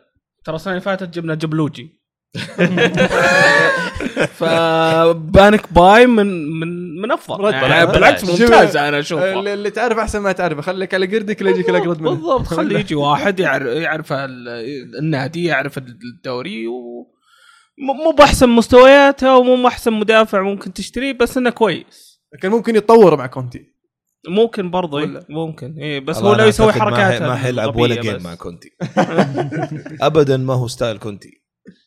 آه، ك attitude يعني لاعب إيه هو ما كونتي اذا كونتي. إذا قدر يضبط كونتي كونتي ولا هو جنود في الملعب يحتاج جنود هذا ملكع أنا أقول لك إذا قدر يضبط كونتي راح إذا يطلع. احسن ما عنده لأنه هو عنده إمكانيات كبيرة لكن مشكلته أحيانا صح. آه، ينسى المهام الجيزوس شوي. حقته. بتلعبونها center عمر ولا في الوسط غالبا؟ والله ما أدري إيش وضعه آه، شوف أنا أشوف إنه يقدر يمسك مكان جاري كيهل حاليا جاري كيهل ترى مو- مو بذاك. تعبان اي آه، صفقة ممتازة panic buy. آه، ماركوس ألونسو أنا من زمان وأنا اصيحه بظهير أيسر. آه،. مو بأحسن ظهير أيسر برضو بس إنه كويس. كويس. بصير يلعب بمين في الدفاع؟ بعد جية لويز الحين. وألونسو. آه، أتوقع بيمشي على نفس التشكيله أبو يمكن آه، ثلاثة شهر ثلاثة أسابيع شهر. آه، بعدها ممكن نشوف تغيير. أتوقع إنه يعني اللي بيدخل آه، ألونسو في البداية. ويصير ازبلكويتا على اليمين على اليمين بالضبط. ويفانوفيتش يصير backup كمدافع يعني احتياطي ممكن يكون قلب دفاع أو احتياطي طبعا ما أتوقع إنه يكون كا... أتوقع كاهل وتيري يستمرون أشوف أنا ما أتوقع الانسجام إيه مهم هذا. هو ما هذا هو، أتوقع إيه. انه يغير فيها ما يحب يغير كثير في؟ البداية لا أتوقع شوي شوي. بيبدا يدخل يمكن آه، طيب واللي اللي. طلعوا كوادرادو يعني طلع آه، ريمي لكن ريمي ما كان منه فائده ما استفدت منه كان لكن كوادرادو كان آه، ناس كثير يتوقعون أنا ما كان عاجبني صراحة راح يوم كان. مع تشيلسي وصراحة صراحة أنا أي لاعب صار يجي من الدوري الإيطالي ما أثق هذا ألونسو ما- ألونسو طيب. خلاص. ما لسه ما ماني ما- ماني متأكد أقول لك إنها مو يعني مو بأحسن واحد ممكن تجيبه بس إنها شكله كويس ظهير يسار أخيرا وكان يلعب. في الدوري الإنجليزي برضه يعني فعارف الدوري ما كان أحسن ظهير يوم كان وقتها بس يعني كان في وين هو. في سوانزي أو ويجن؟ بولتون؟ كان مع بولتن بعدين جاي إعارة okay. سوانزي آه، عفوا ساندرلاند. ساندرلاند okay. توتنهام وقعوا مع سيسوكو آه، صفقة صفقة جيدة لكن السؤال كيف بيوظف سيسوكو؟ آه، هل بيلعبها على الطرف اليمين أو راح يوظفه في مهام خط الوسط؟ أخ مدرب أنا أشوفه من الأفضل في العالم الآن بس يحتاج وقت يحتاج بطولة عشان يأكد الكلام هذا مدرب جدا جدا عبقري سيسوكو أنا أشوف خامة من اللاعبين اللي فعلا كان يحتاجها توتنهام. عندك اللاعب ال- المهاري عندك اللاعب السريع عندهم اللاعب ال- ال- القوي بدنيا بس ما عنده لاعب واحد عنده كل هالمميزات. فأنت لما تحتاج في خانة مثلا على سبيل المثال إريكسون بطيء جدا إريكسون. مهاري لكن بطيء جدا. أحيانا في آخر ربع ساعة تبغى مكانه واحد سريع. هذا حل. أه، تبغى تشيل من نص الملعب برضو يقدر يستخدم سيسوكو فأنت تسأل يا المهند أنا أتوقع حيكون لاعب يعني كرت ممتاز المدرب يستغله في أكثر من خانة آه، فيزيكال. لاعب فيزيكال كمان جداً يعني. جسماني أيوة. وسريع وفي مهارة ترى. عنده مهارة يعني أتذكر له أهداف مع أو نيوكاسل. خلينا نقول صناعات مع نيوكاسل يشق الملعب كامل يعني أتذكر هدف السنة الماضية مع اللي رفعها لاعبنا الحالي واينالدم. آه، أبدع فيها سيسوكو يعني مشي من وراء الملعب لحاله وعدى في واحد واثنين. ففي مهارة في سرعة وفي بدن. مكسب. مو شرط له خانة محددة في التشكيلة بس أكيد راح يكون له فائده في التشكيلة. جيرو كان يبيه. اي هذا اللي قاعد تشوف مو بس. جرو يا أخي اللاعبين بشكل عام يحكون عليه بطريقة إيجابية مرة كلنا يبغاه بالذات فرنسيا. أنا شخصيا مو مقتنع فيه لأن ال end product عنده أو آخر لمسة على الكرة ما تعجبني. فلاعب زي كذا ما راح يصير upgrade على already موجود. لكن بالنسبة لتوتنهام لاعب جوكر زيه راح أشوف أكبر مكسب لهم إنه بيترك الحرية لديلي آلي. صح. ديلي آلي ممكن الآن يعني يكتشفون له مراكز جديدة ممكن يبدأ يلعب على الطرف ممكن يبدأ يلعب ورا المهاجم. إريكسن زي ما قلت يعني ممكن إنه أبطأ شوي يبدأ يرجع ورا الملعب يلعب جنبه واحد مثل سيسوكو وداير مثلا. وديلي الي استفيد منه في الهجوم. فبيصير interesting وين يقدر يلعبه. جميل. ال- الليستر وقع مع إسلام سليماني أنا بالنسبة لي هذه أفضل صفقات ال deadline day. من زمان تقدر اللاعب فعلا. آه لاعب استحق. ممتاز ولاعب قوي. بدنيا وممتاز في الكرات العالية. آه راح يفيد آه فاردي كثير في خط الهجوم. آه راح يقدر يمسك له مدافعين مدافع مدافعين. يعطي فاردي المساحات إنه ينطلق يمين أو ينطلق يسار من خلف المهاجمين. آه وراح يستغلون برضو الكرات العرضية. أنا أشوفه يمكن أفضل بديل في السوق كله على بعضه لفاردي سواء لعب معاه أو لعب بداله. يعني أنت لو تتذكر الجزائر في كأس العالم ترى كان ليستر. طريقة لعب الجزائر هي نفسها طريقة لعب ليستر. قفل تماما وارسل كور لسليماني وهو يتصرف. يا يجري فيها يا يمسكها ويلف لين البقية يجون. نفس فاردي بالضبط. ف نظرة رانيري إنه اشترى اللاعب هذا يبغى يمشي على نفس ال system. فاردي إنسان في النهاية ما هو يعني مخلوق فضايح أكيد حيحتاج يرتاح.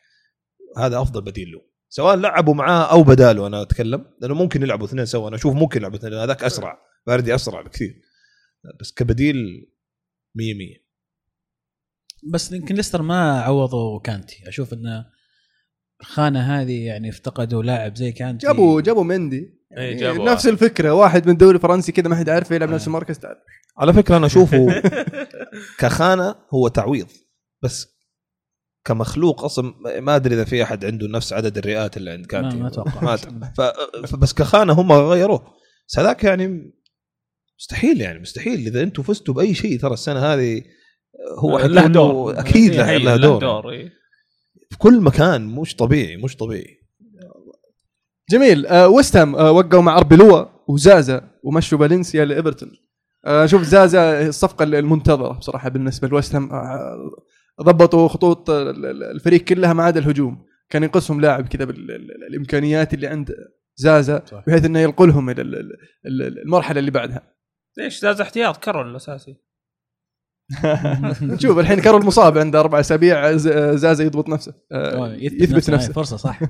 لا لا زازا صراحة يعني مهاجم ممتاز لعب مع اليوفي سنة واحدة لكن كان كافي إني طبعا شفته مع ساسولو قبل لكن المهاجم يا أخي من نوع المهاجمين اللي يحارب على الكورة يعني كلاسيكي. كلاسيكي. حتى ضاعت الكورة تشوفه أول واحد يدافع يروح صح. يبغى يجيب الكورة. تجي الكورة ما عنده فلسفة عنده basics ثبت الكورة ارفع رأسك وين الباب؟ shoot حتى أحيانا بدون ما يرفع رأسه. يعني مهاجم هداف زي ما يقولون وصغير لسه و... وعنده إمكانية يعني يتحسن وأشوف ويست هام فريق مناسب بالنسبة له آه، يظهر إمكانياته ويرجع للمنتخب أيضا يفيد المنتخب. أفضل شيء سواه وست هام صراحة. فالنسي هذا أنا مضيع للوقت. مضيع حتى العيني أنا وأنا أتابعه مضيع للوقت صراحة. بس سجل يا أخي السنة آه كويس. يفيد يعني لكن يعتمد على اللعب على طريقة الهجمات المرتدة لأنه سريع يستغل سرعته آه، في تخطي المدافعين. لكن في اللعب السريع والكرة معك آه، قد يحده. يحد امكانياته فعشان. كذا في الفترة الأخيرة صار يحطها على الطرف كلاعب كلاعب. يمكن يمكن عنده كل شيء هو يحتاج بس ما يسجل كم هدف سجل للحين فعلا. يعني ما ما ما ما أتذكر متى آخر مرة شفته يسجل وإذا كان قاعد يلعب مهاجم وما يسجل أي شيء ثاني مو مهم يعني خصوصا بدايته في فريق زي كانت وست هام موفقة. يعني بدايته مع ويست هام أول ما جاء كانت بداية صح موفقة. أول ما جاء كان يسجل قلنا هذا ضالتهم يعني بعدين جاء كارول سال أساسي. لما تعرف إنه كارول سال أساسي فوق مهاجم يعرف إنه المهاجم الثاني من جنبه. عاد آه، لك خبرة مع كارول ها؟ خبرة حزينة. خبرة حزينة. كان أغلى صفقة في تاريخ ليفربول. في زمن من الأزمنة. تصور يعني. هل ما زال؟ أتوقع ما زال ولا؟ لا لا. بنتيكي. والآن آه، آه، فيرمينو أعتقد. فيرمينو؟ أظن فيرمينو. هو كان ب 35 كارول اذكر أعتقد فيرمينو ولا مين؟ آه ماني. لا ماني لا, لا, 30 لا لا لا ما زال بنتكي أتوقع. ما زال. بنتكي. أتوقع ترى كارول؟ كارول لا لا لا. لأنه كارول أتذكر أنا كان 35 مليون إيه. دولار. بس بنتكي كانت 32 آه، pound okay. أتوقع بنتكي أعلى. جميل. عموما ما فرقت يعني هي كل واحد رخص مثل المتردية والنطيحه ها؟ أنا قولك مانشستر سيتي مشوا الأربعة اللي تكلمنا عنهم في سناب شات؟ مشوا مانقالا هارت منقالا راح فالنسيا هارت راح تورينو بوني راح ستوك نصي راح إشبيليا. صفى صفى صفى وقعد بهيايا هو اللي تورط يا يا. بخليه بيستقعد له. لا وهو بداية ال transfer كمان آه، لو تشوفون السيتي من أكثر الأندية اللي كدست لاعبين. كدس كدس كدس جاب كل المراكز اللي يحتاجها جاء جلس مع فريق أسبوعين ثلاث أسابيع قال okay هذول ما أبغاهم. من ضمنهم ترى يايا توري اللي تكلمت عنه واللي شفناه استبعدوه من قائمة المشاركة في الشامبيونز. وزعلان كثير حتى ال agent حقه قاعد يقول لو ما فاز السيتي بال Champions League فأنا أتوقع إن جارديولا لازم يطلع يعتذر ليحيى. غلط أنا أشوف يحيى إنه عاند في الموضوع هذا، شو الفائده إنك تقعد مع مدرب ما يبغاك؟ يمكن موضوع الرواتب بس أدت أتوقع. الرواتب هي اللي الفرق الكبير يعني بس السيتي الوحيد. دفعوا ترى 75% من راتب آه، جو هارت وهو رايح لتورينو. صح. الآن بيدفعون له 75% من راتبه بيدفعون السيتي. فأتوقع إنه ما كان عندهم مشكلة إنه بيدفعون مثلا 25 ولا 30% من راتب يحيى.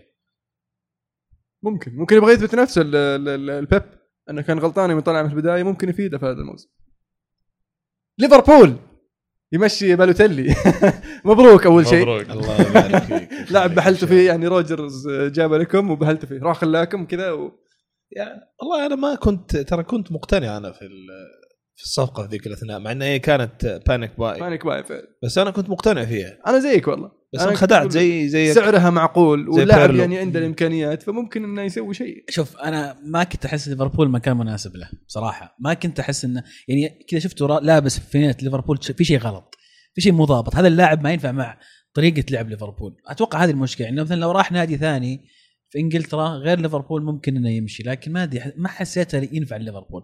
عموما هذا اللاعب أصلا يعني ما ين- ما تدري وين ينفع وين ما ينفع لاعب غريب عجيب مزاجي و... هو يعني طفولي اللاعب مرة ف أنا ما زلت مصر. مصر إنه لو لو إنه تأدب كان حيفيد ليفربول. أيوه. لو إنه تأدب بس المشكلة ما تأدب. هو طايش هو ودى نفسه يعني يعني بيرلو ذاك اليوم يقول من أكثر مواهب عاشرتها في حياتي ضيع ضيع نفسه. ضيع نفسه بنفسه. لأنه حتى إيطاليا تبغى تستفيد منه ما أعطى فرصة لبلده تستفيد منه. فكيف حيعطي فرصة ليفربول مثلا؟ أنت تقول الله يعين نيس ترى توهم يعني متعاملين مع بن عرفة. ف يعرفون الوضع يعني. إي فيعرفون يتعاملون مع هذا نجم معهم اللعب. بن عرفة وباعوه بمبلغ وقدره ال PSG فيعني ممكن ممكن يرجعون بالوتيلي إلى المستوى أتمنى أتوقع. والله أتمنى أنا أتمنى. ما ما أكن أي كره لبلوتيلي بالعكس أحب اللاعب. يعني لكنه ضيع نفسه بنفسه صراحة. يعني وين بلوتيلي اليورو 2012 كيف؟ أم بس شيء واحد أذكركم بعد من في نهاية فقرة انتقالات الدوري الإنجليزي. أه، ال Fantasy Football League موقف طبعا عشان فترة ال- ال internationals الآن وبيرجع بعد ال- بعد ما تنتهي هذه التوقف حقت الفيفا. أذكركم متابعة سيسوكو وسليماني وزازا من ضمن الثلاثة اللي ذكرناهم حقين ال deadline day لأن هذول اللي غالبا بيشاركون مع فرقهم بشكل أساسي خلال الفترة القادمة وممكن كمان يساهمون في نقاط. طبعا ما أنصحكم تأخذونهم على طول اصبروا جولة أو جولتين شوفوا بس متى يبدون يلعبون أساسيين وكيف وضع انسجامهم مع فرقهم. آه لو بحط لهم ترتيب يمكن بحط سليماني الأول سيسوكو الثاني وآخر واحد آه زازا يعني خاصة مع يعطي توجيهات. هو ترى في الصفحة الثالثة في ال- في الترتيب؟ مقبولة ما يخالف لكن الدوري طويل إن شاء الله بنشوف أو على طاري ال Fantasy يعني آه، ماني رجع للتدريبات وممكن ممكن يعود في المباراة الجاية ما بعد. بعته خله معك أجويرو توقف ثلاث مباريات أي عاد الله آه، يهديك. أنا توني حد جايبه الله يهديهم. ما لا يا ما. أقدر ابيعها بصراحة. طبعا لا تستحون كمان إنكم تستخدمون ال wild card لأن ترى تجيكم واحدة ثانية في يناير. فمرات أفضل وقت أصلا تستخدمها هو في بداية الموسم لما تكتشف إن عندك مثلا ثمان ولا عشر لاعبين مو قاعدين يلعبون كويس أو مو قاعدين يلعبون أساسيين مع فرقهم. فلا لا لا يعني لا تخاف إنك تستخدم ال wild card إذا صح. عندك عدد كبير من اللاعبين ما تبغاهم. خاصة إذا كان عندك أربع إصابات أو أكثر يعني. جميل. أنا سويت ال wild card حقي نعم وظبطت صار دفاعي مرة قوي يجيب نقاط بس نكبني الوسط. آه، في الليغا فالنسيا آه، ظبط الدفاع جاب قراي ومانقالا وبرضه جاب مهاجم بدل ألكاسير اللي باع لبرشلونه اللي هو منير, قول حدادي, قول جاب بس لا تقول ضبط. يعني ما مانقالا ما هو تضبيط ابدا. بس قراي. قراي. عندك. عبد النور وقراي بس يمكن كل شيء يسويه قراي يعني. يخرب مانقالا يعني. ما أستبعد أنا. بس كلها آخر يوم ترى آخر يوم أعلنوا عن قراي ومنقاله مع بعض إيه. ومنير بعد ومنير ف منير أتوقع لا بس يعني بس يعني فقدوا الكثير أشوف إنه يعني فعلا آه خسارة كبيرة آه. منير يعني لاعب كويس لكن آه ما ما عنده الخبرة الكافية اللي عند الكثير صغير، إيه، صار فترة صغير. يلعب مع, مع الفريق مم. وفكوا مستفي لاعب واحد وجابوا لك خط دفاع كامل جابوا لك مدافعين. أنا أختلف معكم إن منقاله شوي نكتة بالنسبة لهم. ترى أيام الدوري البرتغالي كان استهبال المدافع وأتوقع إنه ممكن يرجع يلقى نفسه في إسبانيا. ممكن فعلا. أتمنى بس أنا ما أشوف عنده حتى أساسيات ال... عنده مشكلة. الدوري البرتغالي يمكن كان سهل ولا يمكن كان يلعب بس أنا تابعته شوي. أتفق معك كان أداؤه كويس بس صراحة أساسيات يفتقر لها. يعني أتذكر حتى مقابلة مع هنري وكان يتكلم على منقاله يقول أنا ما أنا الآن مستغرب كيف اندفع فيه المبلغ هذا وكيف المنتخب قاعد يضمه أصلا. عنده مشكلة في بعض الأساسيات فعلا يعني ما يعرف كيف يغطي كويس ما عنده مشكلة. مباراتنا معاهم ليفربول السيتي العام الماضي آه، كلوب ركز عليه. وفزنا أربعة أعتقد في فعلا أنا كنت أستمتع لما يلعب مع السيتي يعني. كان لا. نقطة ضعف. فعلا. آه. في مباراة كانوا فايزين 2-0 تخيل جاب لهم التعادل. own goal و penalty. يا ساتر. صحيح صحيح. ك- كجسد قوي آه، كويس رجله على الكورة بس في عنده خلل في فهم أساسيات قلب الدفاع. فعلا عنده خلل. آه في انتقال آه، بالنسبة لي حق يذكر إسبانيول آه، في الحصان الأسود بالنسبة لي وقعوا مع ال- الحارس دييغو لوبيز. وصفقة ممتازة بصراحة ضبطوا خط الدفاع الحين ومع حارس. وأشوف ال- فالهم ال Champions League ها؟ إشبيليا وقع مع نصري. صفقة جيدة. نصري يمكن أكثر من اشبيلي أنا أشوف. ما أشوف إن اشبيلي راح يفيدهم نصري. أنا اللاعب هذا ما أحبه ولا مقتنع فيه ولا أشوف إنه له أي فائده في الحياة. شفت إيش قلت على بالوتيلي قبل شوي في قميص ليفربول؟ أنا أحس زي كذا الحين مع نصري. ما وش. وش إيه وش ذا الانتقال؟ يمكن يمكن يرجع نصري أرسنال ما تدري. آه، على لكن- حسب توظيف المدرب له ممكن. شلون بيلعبها خاصة مع وجود آه، فاسكيز ممكن يلعب على الطرف. لكن فرصه على الطرف فرصة حلوة بيلعب. للنصري إنه يرجع يلعب باستمرار ويثبت نفسه ويمكن. يرجع المنتخب. آه هذه هذه فرصته يعني. بس المنتخب ما هي ما في رجعه إيه، ما في رجعه زابد متزابد هو هو وياه. إيه، وق- وقال ماني بلاي منتخبكم ولا بيه تذكر إنه جزائري فجأة. إيه. آه، برشلونة وقع مع الكثير وباع منير آه، صفقة الكثير يعني آه، ممتازة لبرشلونة لكن ما هي بمصالح الكثير يعني خاصة انه. لاعب شاب إيه. كان عنده الفرصة إنه يلعب أساسي وفريقه بالعكس يعتمد عليه راح الفريق بقاعده في الدكة حتى لو قاعد خيار تفكر يا. أخي في نادي زي برشلونة أذكركم كل اللاعبين اللي مروا على برشلونة ومدريد مثلا الأندية الكبيرة هذه بالذات حتى لو تقعد على الدكة تتدرب كل يوم مع ميسي وسواريز ونيمار بتطلع لاعب خرافي الكسيس سانشيز ما كان يلعب خلينا نقول بشكل أساسي يعني بكل المباريات. كان كان كان. حلو، بس ما كان يلعب كل المباريات. ال- ال- اللاعبين المهمين في خط الثلاثه اللي قدام طلع من عندهم متطور جدا على الرغم again إنه ما كان معتمد عليه زي طيب okay زي ميسي ولا زي فيا ولا زي غيره ذاك الوقت. هو كان ميسي وفيا وسانشيز. كان بيدرو. لا بيدرو ما كان كان بيدرو يلعب. كان بيدرو. كان يفضل بيدرو على سانشيز وعشان كذا سانشيز ما كان يلعب معاهم كثير. فبغض النظر عن وش يصير فيه عمره 23 صح المفروض يلعب أساسي مباريات كثير لكن وجوده في برشلونة يمكن لما يصير عمره 26 27 وقرر يطلع راح يكون ال- الوجهة الجاية له نادي كبير كذلك. ممكن يصير زي ماكسي لوبيز برضو. ممكن. شوف عبد الله كلامك صح بس أنا أختلف معك في العمر. لو عمره 18 أقول لك okay حلو إنه يتدرب مع ميسي و... والشباب لكن عمرك 23 خلاص. هذا الوقت إنك تبدأ تلعب باستمرار. الاستمراريه هنا أهم من إنك تتدرب مع اللعيبة الخبرة. أشوف انه غلط كبير إنه راح برشلونه لكن فعلا. لو لو, لو قعد في الدكه. راح يفقد مكانه في المنتخب وراح يأثر على مسيرته كلاعب. وحساسية الكورة نعم. أصلا إنك ما تلعب مباريات باستمرار ترى هذه تفقد كثير. بالذات في العمر هذا عمر التطور. صح. سانشيز كم عمره يوم يطلع تذكر؟ من أودينيزي مو بنفس الشيء؟ ما- بس تقريبا نفس حتى الشيء لو بس سانشيز سانشيز كان ما كان أكبر. إيه ما. كان عندهم ميسي ونيمار إيه. ما وسواريز تدري واردا بكره بكرة يصاب واحد منهم نيمار ولا سواريز أبو الشهر. أنا أشوف ترى حيلعب يعني. اي تحصل حيلعب. له فرصه بالضبط. أنت تتكلم على الفريق قاعد ينافس على ثلاثة واربع بطولات حيلعب. يمكن ما يلعب باستمرار في الدوري مم. بس آه، بالعكس أنا أشوف حيلعب. منير لعب. صح. منير لعب منير كان يلعب. لكن لكن منير ما هو ما كان اللاعب اللي- تشوفه كثير. يلعب بداية الموسم مع لأنه في لعيبة لسه مريحين. يلعب في نص الموسم لما يصير في والله لعيبة مريحين. صح. بس في المباريات المهمة ما تشوفه. خصوصا ال- الثلاث مباريات الجاية هذه حيلعب. نيمار ما حيلعب. تو راجع من من الأولمبيكس. فهو حيلعب. راح يكون أردا توران موجود. ترى أردا توران حطه قدام. الحين إذا. بتلعبه هو لازم يلعب مكان سواريز برضه. صح بس آه، في كذا مباراة بدأ بسواريز وميسي ومنير. فعلا. وممكن يلعب بدل بداله يحط آه، بدل بدل مركز منير يعني. أنا أشوف إنه حيلعب.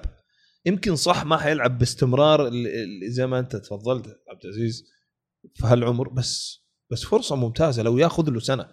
okay العمر صح كبير بس لو ياخذ سنة يلعب فيها باستمرار مع الشباب هذول يتمرن معاهم كل يوم ترى تكفيه حتى لو صح. يطلع السنة الجاية. صح. لو طلع السنة الجاية عمره 24 راح أي نادي يعني نرجع لمراته مثلا. أكبر مثال يعني مع رونالدو وبنزيما كل يوم راح هناك برضو مع فرق ممتازة في اليوفي. عفوا لاعبين ممتازين. شوف الآن لاعب مختلف. ممكن نشوف طب ميسي يبدأ يرجع يلعب في الوسط شوي مثلا يترك مجال لو لعب مرة كويس القصير في المباريات الجاية ورجع نيمار. ليش ما نشوف ميسي يرجع إلى خانة الرقم 10 يعني؟ أستبعد انه يلعب ميسي وسواريز ونيمار والكاسير مع بعض كلهم. أتوقع انه مجازفة إلا بتلعب قدام مثلا ليجانيس ولا شيء زي كذا ممكن فريق مسكر ممكن تدخله في آخر الدقائق إيه. هو ترى إنريكي ممكن يسويها يعني. بس الفرق الكبيرة ممكن يسويها بس بس إحنا لو جينا نحلل حنقول غباء. بس هو ممكن يسويها يعني. أنا شفت نظرته في تقفيل الدفاع غير جيد صراحة. خصوصا من ناحية نص الملعب. يعني لو إن لو إنه ما عنده لاعبين بمجهود خرافي زي راكيتيتش مثلا كان يتورط وأتذكر الموسم الماضي المباريات اللي ما لعب فيها راكيتيتش تأثر البرشلونة يمكن في معظم المباريات اللي ما لعب فيها الحين جاب لا جاب له بديلين يعني صح. عندك آه، صح. دينيس سواريز وعندك. جوميز فهذا هذا الاشياء اللي يقول لك تخلي برشلونة تعطيه الدفعة إنه ينافس على أكثر صحيح. من بطولة اللي فقدوه الموسم الماضي نسيت الصفقتين الضغط. الضغط على اللعيبة كان و... وفقدوا بعض اللياقة خاصة مع صار انتقال شو اسمه المباريات الدولية والسفر هذا فأثر عليهم خاصة صحيح. الخط الهجومي.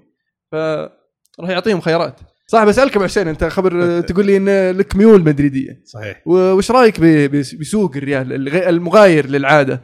آه، موراتا في بداية السوق وخلاص قفلنا. والله أنا راضي. أنا راضي لأنه اللي ماسك الفريق سنين كان مدرب الكاستية. مقتنع بالشباب اللي كان يدربهم إنهم راح يفيدوا الفريق الأول وأنا أثق فيه. خصوصا بعد الكم واحد اللي شفناه الآن لوكاس فاسكيز آه، أسينسيو وقاعد يعطي الشباب فرصة.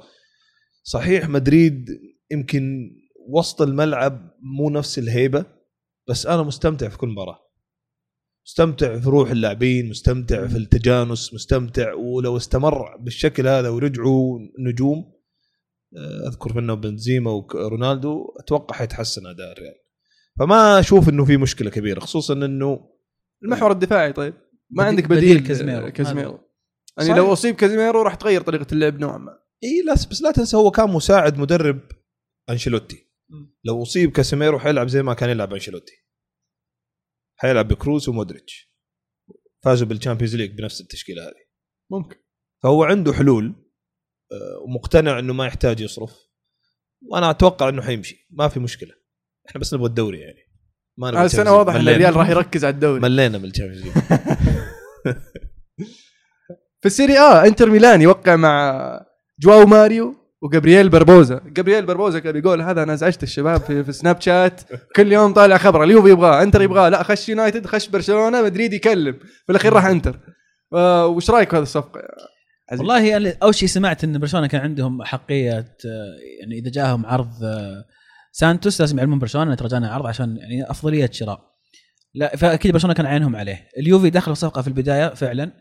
آه، مانشستر أتوقع أيضا دخل في المفاوضات. آه اللي فهمته الخيار الأخير لجابي جول كان اختار الإنتر لأنه يبغى يلعب أكثر. توقع إنه إذا راح لليوفي راح يكون احتياط.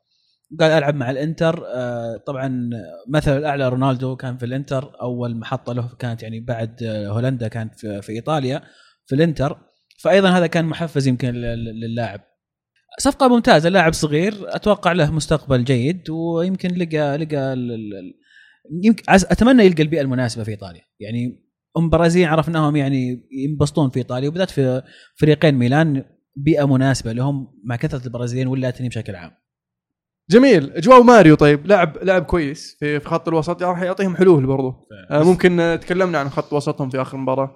آه فبهذا الوسط ممكن يلعب آه بدال ميديل ولا اي بدال ميديل مع كوندوجبيا بانيجا بانيجا. سيء يا رجال. ميديل إيش مركزه بالضبط؟ ما هو محور اساسيا هو محور دفاعي. لكن مع المنتخب يلعب دفاع. إيه. و- واحيانا جاب هدف من. نص المنطقة. هو لاعب أنا أشوف إنه ينفعك تنزله شوط ثاني إذا تبغى تقفل أو تبغى تجيب تبغى الكرة معاك تروح تجيب الكرة. لكن اعتمادك عليه أدوار هجومية شيء مضحك صراحة كان في المباراة الأخيرة يعني عجيب. فبالعكس حلول آه، وصول جو ماريو أشوف إنه حل كويس. للانتر دفعوا فيه مبلغ كبير آه، لاعب كويس لكن ننتظر إيش ممكن يقدم للإنتر. آه، مهم إنه يكون في واحد من هذه النوعية مع بنيجا يعطي حرية لبنيجا يتقدم أكثر. وزي ما قلت كندوجبي برضو عنده أدوار هجومية ودفاعية فإضافة ممتازة للوسط انتر. انتر آه، دعموا فريقهم بشكل ممتاز الصيف هذا لكن آه، يبقى المدرب أنا بالنسبة لي هو التحفظ يعني. مجهول. يبي له وقت يبي له وقت بس هو يضبط النظام حقه مع الفريق واللعيبة. وأتوقع إنه ممكن ممكن يؤدي شيء. يعني. التاهل ال Champions League. مجهول في الدوري الإيطالي بس يعني الدوري الهولندي أول أربع سنين كان دوري. كان ممتاز. على الأقل عنده هوية سنين. في فكر. ما أدري إذا حيقدر ينجح بنفس الفكر في الدوري الإيطالي. شخصيا أشك لكن أتمنى عشان يكون في منافس يا أخي. ما. نبغى دوري الفريق الواحد. نابولي وقع مع ماكسيموفيتش. أخيرا جابوا مدافع آه، مدافع جيد من تورينو. وأتوقع إنه راح ينافس آه، البيول آه، مع إبداع طبعا كوليبالي. وشيء كويس إنه محافظ على كوليبالي.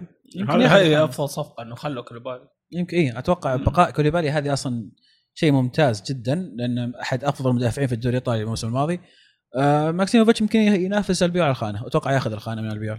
فعلا صفقات يعني سوق سوق نابولي كان ممتاز. جابوا أربع لعيبة وسط ولاعب مدافع ولاعب مهاجم. أتوقع كذا يعني مستوى يعني فريقهم جيد. يعني صح ان ينقصهم آه، آه، يعني ميليك ما بعد آه، أثبت نفسه وصعب إنك تبدل هي- هيغوين تجيب كبديل لهيغوين. آه، لكن آه، آه، بشكل عام آه، فريقهم جيد. فريقهم جيد. جيد.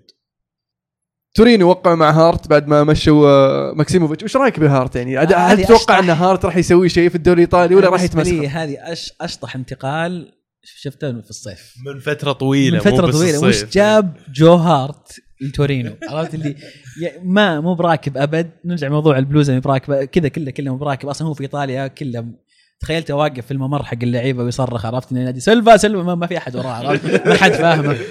بس آه، حارس ما راح كويس. يكون قدام أصلا. طيب إيش رأيك؟ يمكن يبغوا يجيبوا المدينة عشان في المستقبل لما يمشي حارس أيوه ثاني. أيوه. أنا أتوقع ان لعبوا عليه. قالوا أمشي تورينو بتلعب كذا أقنعوها.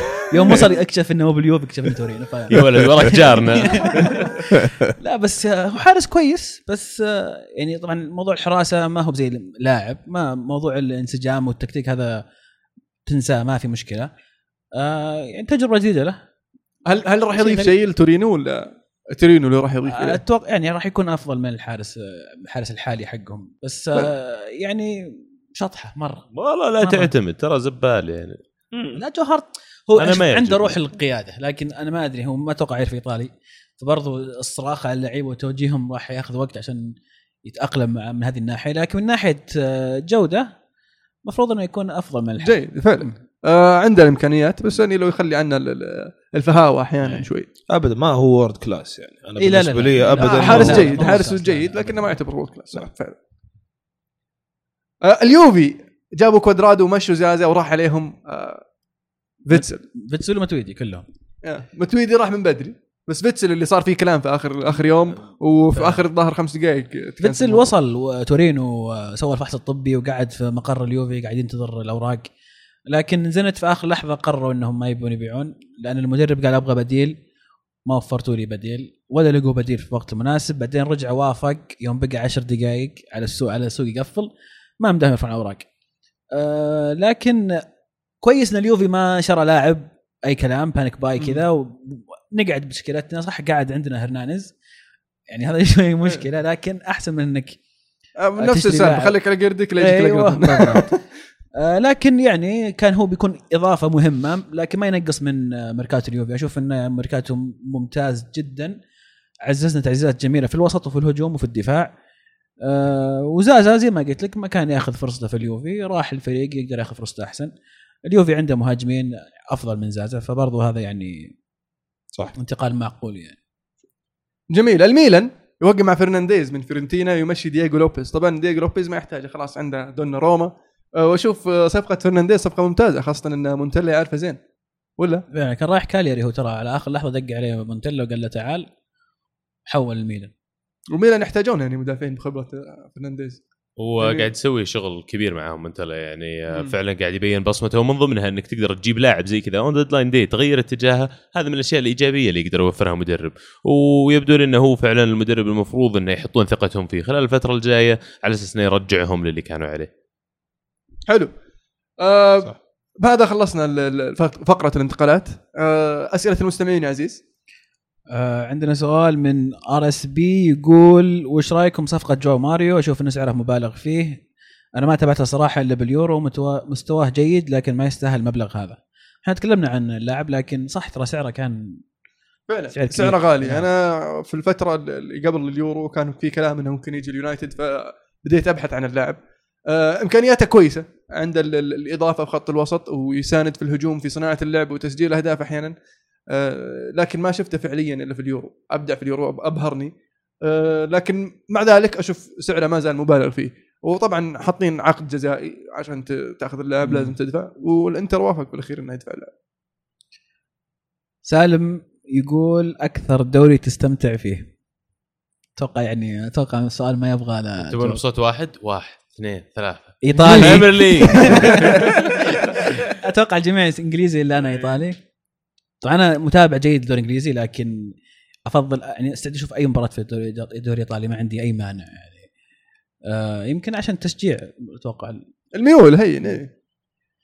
آم، الدوري السعودي كنت حقول بس آه، فعلا ما أعطيتوني فرصة طيب عبد الرحمن يسأل عن مستوى المنتخب تكلمنا فيه أول حلقة آه عمر يقول ارائكم عن ال deadline day ومستوى المنتخب وين طيب، وين-؟ بيوصل؟ المنتخب وين بيوصل؟ ابو حسين وين بيوصل المنتخب في التصفيات؟ ما أدري بس أكيد أنا راح أوصل أبعد يعني. أنا أقول الثالث. أتمنى إن شاء الله الثالث. على الأقل يعني. خلينا يعني. واقعيين شوي بس الثالث آه، أنا أنا راضي هدفنا. ما يصير الثالث بس يعني آه، يا الثاني يا الرابع. الثاني يا الرابع؟ إيه. لأن الثالث تلعب مع الثالث من هناك بعدين تروح تلعب مع الرابع من أمريكا الوسطى. لا لازم هدفنا يصير الأول طبعا. لازم آه، لازم لا، هدفنا ناخذ إنك تجيب. الأول. ما أقول ان ان انت يعني أنت إذا إيش نتمنى؟ نتمنى الأول طبعا إيه، أكيد. لا أنا أحكي عن الهدف. هدف الهدف الآن المشكلة- منطقيا واقعيا آه، إيه التوقع الثلاث الأوائل. خلينا إيه. نقول. التوقع انه تقول أوكي على أداء المنتخب وعلى مستوى المجموعة أتوقع إنه في إمكانية إن نجيب الثالث فعلا. لكن المنتخب بنفسه لازم يصير هدف المركز الأول. صح. إذا كان هدف المركز الثالث ما راح يجيب حتى الخامس. صحيح. أبو عادل يقول حي الله الضيف رأيكم بتصاريح وكيل أعمال يايا توريه. مغفل. يعني هذا رأيي صراحة. إيش كان التصريح؟ يقول إن هذا اللي قلت لك أنا اللي آه، إذا السيتي ما فازوا بال Champions فأنا طالب إن جارديولا يجي يعتذر وإذا السيتي فازوا بال Champions أنا بروح بريطانيا وبهنيه فأنا ما أشوف حتى ال- سمعت تتكلم أيضا إنه مشجعين في افريقيا راح يشجعون مانشستر يونايتد الحين و... إيه. والسيتي راح يفقدون إذا تخلوا عن يايا راح يخسرون مشجعين اليونايتد يعني كلام فاضي. اليونايتد ما يحتاج يايا عشان يزيد مشجعينه. وممكن إذا السيتي يحتاج فهذا شيء يعني هو ابخص يعني فيه عشان بس أفسر ليش أنا قلت مغفل. لأن هي المو... خلى المسألة شخصية. فعلا. هذا business وأنت أصلا بالنسبة لك business يعني هو مثلا حيزوج يايا بنته. هو business يعني بالنسبة له. في النهايه يا يلعب هو يستفيد يا ما يلعب هو ما يستفيد. فتصريح زي كذا بس يخلي يعني نظرة الناس له مغفل. بس مو بجارديولا كنا مشخصن بعد الموضوع مع يايا ما أعتقد ليش؟ ما أعتقد لو لو يا مرتين يا أخي طلعته من برشلونة آمنا بالله ما قلت شيء مع إنه كان أفضل محور في العالم بس. هو طلع عشان بوسكيتس كان عنده البديل آمنا بالله برشلونة إيه. بس تجي السيتي أول شيء تسويه قبل ما تشتري أي لاعب توريه برا إيش سوى توريه الموسم الماضي؟ ومكرش الرجال نكبة السيتي. كان موسم على عيني وراسي محترم وجاو وأول لاعب يجيب لهم بطولة لما جابوا الكاس ذاك مدري إيش وهذا بس بس انتهى. يعني نتكلم بواقعية انتهى اللاعب. مستحيل يقدر يؤدي الأداء اللي يسويه آه، السيتي الآن. وبعدين معروف اساليب التدريب حقت آه، كلهم. سيميوني آه، جوارديولا كلوب اساليبها ترى جدا جدا قاسية تدريبهم. وهذا أكيد مو قاعد يمشي. لا صحته ولا عمره يسمح له أصلا وسمين. شوي لو. تشوفه الفترة الماضية صح. فكلنا نعشق يايا بس يايا ما هو نفس يايا يعني اللي نعشقه. يبي له يروح إيفرتون. بالضبط راح يسوي نقلة للنادي. آه ناصر يقول برجوع كومباني توقعاتكم مين بيحيط؟ مع العلم إنه في تصريح قبل فترة له يلمح فيه الاعتزال. أتوقع لكثرة الإصابات حس إنه انتهى. أتوقع ان دخول آه، كومباني للتشكيلة راح يكون تدريجي. آه، خاصة آه، عقب الإصابات الطويلة. حتى بيب قال إنه ما راح يلعب مرة ثانية لين يصير جاهز 100% ولما يصير جاهز 100% ما راح يبدأ اساسي بيجي كذا في آخر خمس دقائق يدخله مرة ثانية آخر ربع ساعة يدخله كذا في مباراة كذا. مكان مين؟ بعدين يجي اوتامندي أنا أشوف أتوقع آه، إنه في الأخير بيعتمد على اوتامندي و, و... آه، يا وش عفوا آه، كومباني أنا لأن ما, هذا. أفضل خيارات ما دفاع اتفق. معاك ترى. جوارديولا يعشق ستونز إيه. بشكل غير طبيعي. يشوفه شايفه أفضل مدافع يكون في العالم. الظاهر يعطيه الجنسية الإسبانية بعد. ممكن ممكن فعلاً يعني، فعلاً. يعني لدرجة إنه م- م- كثر الثقة اللي أعطاه لو تشوف أمس مباراة إنجلترا الشوط الثاني آخر 20 دقيقة من الشوط الثاني ستونز ترى قاعد يلعب صانع العاب فعلا يعني. محور معطيه الثقه إنه يستلم يمسك الكورة إنه يوزع اللعب يطلب منه. يعني كل الغباء اللي كان يسويه في إيفرتون انقلب الآن ذكاء مع السيتي لا بس كان يتميز ترى ب- في اي أيام بس بس. كان جماهير ما كان يناسب إيفرتون أبداً. السيتي لقى مكانه فعلا. أبداً. هذا مكاني. ما ما كان ما كانوا راضين عنه جماهير الجار. ابدا ما كانوا راضين عنه. وتسمع ناس تهتف ضده مشاكل عشان عشان يمسك الكورة أكثر من اللزوم عشان مثلا يسوي سحبة داخل المنطقة. الآن جوارديولا يصفق له على الاشياء هو هذه. مختار أصلا. لا يمكن أنا أشوف لا يمكن يلعب بدونه حتى يمكن قبل كومباني. آه، فحيكون بين أوتامندي وكومباني. هو ماسكيرانو حقه في المان سيتي. بالضبط. آه، ال- ال- الشخص اللي بالضبط. يناول من وراء صح. إيه، فعلا اللي معك. ماسكيرانو أصلا كان محور في صحيح. آه، قبل. عبد الله الحربي يقول وش رأيكم بهزازي يوم تراجع عن تنفيذ البلنتي؟ بشكل عام أنا ما أحب اللاعبين المهاجمين بالذات اللي يخافون لما يوصل قدام مرمى يناول الكرة ما يشوت ولا يجي فرصة يسجل جول ويتراجع ما يسويها. ف أكيد انه شيء سلبي بعض الشيء المهاجم إنه يسويه لكن في الأخير إذا ما حس إنه جاهز فهو القرار يعني الصح إنه يتخذه.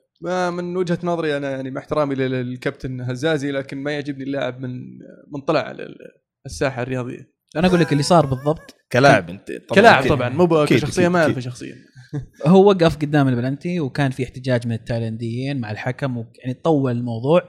حس يقول أنا حسيت بالضغط ولا يعني طوت السالفة فقمت قلت خلاص ما أبغى أشوت راح يلعب. وجهة نظري أنا أشكر اللاعب اللي سوى كذا ولا يشوتها ويضيعها إذا أنت ما أنت واثق من نفسك لا تشوت. بالعكس في عشرة غيرك أو تسعة غيرك بيشوتون مستعدين. عشرة حتى الحارس ممكن يشوف ممكن. ما, ندري. لكن آه، بالعكس أشوف شيء كويس آه، اللي يعني على الأقل أحسن من يضيعها. كلامك صح إن اللاعب ممكن تنقص بعض الثقة في نفسه لكن غيابه الطويل ومستواه مؤخرا يمكن هذا يكون سبب رئيسي في إن شوف الثقة عنده شوي بس نازلة. هذا هذا يوريك الروح اللي في المنتخب. كنت بتقولها. في اللحظة ذيك كنت حقول إنه أول مرة نشوف في شوية آه، اتفاق. فهو ممتاز التصرف ممتاز لنا سيء له. أيوه. فعلا. خالد عبد العزيز يقول وش مشكلة ليفربول عنده المال والدعم الجماهيري بعيد عن بطولات آخر خمس مواسم ولم يحقق الدوري أكثر من 30 سنة؟ 26 سنة. أنا أقرأ السؤال. إيه، تصحيح. ولا؟ من عام 90 آخر مرة. أبو حسين علم هذا يبغاني أجاوب حكي قصة حياتي. يعني. حطها في يعني- points فعلا الاشياء أهم الأشياء اللي ادت لي. ال- كان بصراحة vision سيء. تماما سيء ال vision اعتماد على اللاعبين البريطانيين في البداية. هذا كان أول نكبة. المفروض تغير العالم كلها تغيرت هم لا. لأنه أمجاد ليفربول حققوها بريطانيين يعني. ما كان في آه، لاعبين أجانب. على مر العصور أساطير ليفربول آه، بريطانيين نعم. آه، داغليش ولا إيان راش ولا كلهم بريطانيين. فكان أول شيء ال vision خاطئ ال- البريمير ليج كله غير ال vision إلا ليفربول. إلى صفقة كارول يا شيخ وهم ما زالوا مصرين يستثمروا في اللاعبين الإنجليز والبريطانيين. يعني السنة اللي جاب يعني حتى داغليش لما جابوه مدرب أساس ينقذنا راح اشترى مين؟ اشترى داونينج واشترى كارول وهندرسون. دفع جاب سواريز. سوى أحسن شيء سواه في ليفربول okay الفترة. okay. بس دفع 85 مليون في ثلاثة لاعبين. الآن هم إيش؟ معلش يعني كريكت ما لعبوا. إلا هندرسون يعني. هندرسون عشان ما زال كابتننا ف هندرسون ما يعجبني بصراحة. أنا ممكن يكون قد يكون عليه تحفظ عليه. حيعجبك هندرسون القادم. ترى 24 سنة. حيتطور اللاعب حيتغير. فمتأملين فيه. إذا ما هذا مع السلامة برضو ما عندي مشكلة. أنا أي إنجليزي يطلع ما عندي مشكلة. فأنا أشوف المشكلة الأولى في الفيجن نظرة سياسة النادي. غلط. الرؤية إيه. كانت تماما غلط الرؤية. آه، ثاني شيء طبعا صفقات سيئة جدا جدا سيئة. ثالث شيء حتى لما حاولنا نتخلى عن الرؤية هذه وجبنا بنيتس وبدأ يعتمد على لاعبين ما هم إنجليز. لويس غارسيا تشابي ألونسو فرناندو. توريس. ماسكورانو وكان عندنا تشكيلة خرافية فزنا فيها الأجر. بالشامبيونز ليج ما كان عندنا حظ ابدا. آه، حتى لما كان عندنا سواريز جيرارد يتزحلق. ما في حظ. ف أنا أشوف السبب الأساسي الرؤية كانت صراحة ما تمشي في الدوري الإنجليزي ابدا. عشان كذا كان ما زال ماشي في يمكن في, في أوروبا. بس ما ما هم قادرين يجاروا. ال ال ال خلينا نقول الشراسة في الدوري الإنجليزي. وبعدين الاختيار صراحة الصفقات يعني من كل خمس صفقات واحد اللي يطلع كويس إلا أيام بنيتز أول ما جاء. بعدها جاب العيد طبعا بنايون ومدري مين صار يجيب. آه وثالث شيء زي ما قلت لك صراحة ما في حظ. توفيق نعم. آه، حسن يسأل يقول إيش بس رأيكم؟ معلش إذا. أختم على النقطة دي آه، حيتغير الكلام هذا.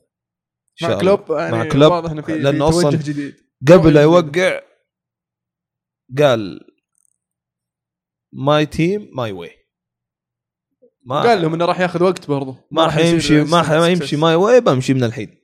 عرفت؟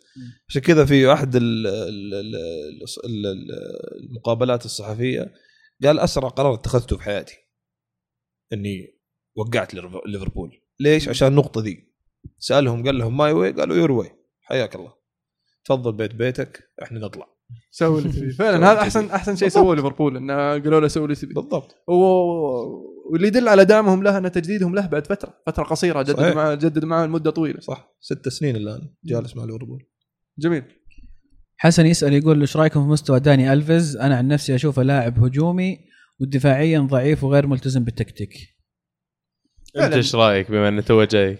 لاعب لسه يبغى له وقت ينسجم يعني شفناه في مبارتين مع اليوفي لكن آه، ما صعب انك تقول داني ألفيز آه، ضعيف دفاعيا آه، لا لا هو فعلا ترى يعني ترى مهام الهجومية يعني هجوميا ممتاز إيه. دفاعيا مع مرور الوقت قاعد يقل دفاعي- دفاعيا لأنه آه. مع كبر السن آه تقل مع اندفاعه هجوميا يصير تراجعه خفيف أبطأ مم. من المعتاد ودام يركز على حتى. شوية في ظلم لداني البس لأن هذا الحكم يمكن من أدائه في البرشا أو أدائه في اليوفي. بس آه، شوف اداؤه في المنتخب. هو نقطة الدفاع الجيدة الوحيدة في المنتخب. الباقيين جابوا العيد حتى في كأس العالم كان مشاكل من عند مارسيلو ما كانت من عند آه، مارسيلو. هي النكبه من زمان. أي. يعني أنا أنا بلشت المدريدين يعني اللي أعرفهم. لكن لكن أنا أشوفه في في المنتخب خصوصا أيام دونجا يعني بالتحديد ما يتعدى النص. وكان يؤدي أدوار دفاعية ممتازة. يعني حتى كنت أحسه حتى كنت أقول وين يعني وين مساهمته الهجومية اللي نشوفها في البرشا؟ ما نشوفها في المنتخب. فكان دفاعيا جيد. أنا نفسي أشوف إنه دفاعيا كويس بس يعني. ما زال فيه الحركات البرشلونية اللي أول ما يلمس يطيح يقعد يتلوى سواها في مباراة لاتسيو. أنا غبني مرة. مره غبني وش قاعد تسوي؟ تلعب في الدوري الإيطالي. إيه اللي كان على. الزاوية اللي على اليسار أنا حسبت. إصابة ثلاث شهور ترى. نصاب ما عنده سالفة. يعني واضح إنه ما فيها شيء. آه هذا كذا خرب الهجمة. قم قم أنت بتلعب في الليغا في الدوري الإيطالي أنت. آه، ياسر يقول رأيكم صفقة ديفيد لويز؟ هل تتوقعون يتطور مع كونتي؟ وعطنا رأيك يا عزيز بالمدافع كاسيرس لأن في كلام كثير إن كونتي طالبة. لويز يا دبي. ديفيد لويز يقدر آه، يشبك لك فاول out nowhere وممكن يشوت لك ش- يعني من قدام الخط بشوي وي- خط الوسط بشوي ويجيب هدف. ممكن ينكبك في آخر الدقائق جول. في بداية المباراة يخلي تشتريته يفلت ويجيب هدف. آه ما تدري. آه ودي ودي يضبطه يخليه ينضبط دفاعيا لأنه. بيكون ممتاز لأنه ينقل الكورة من من الدفاع.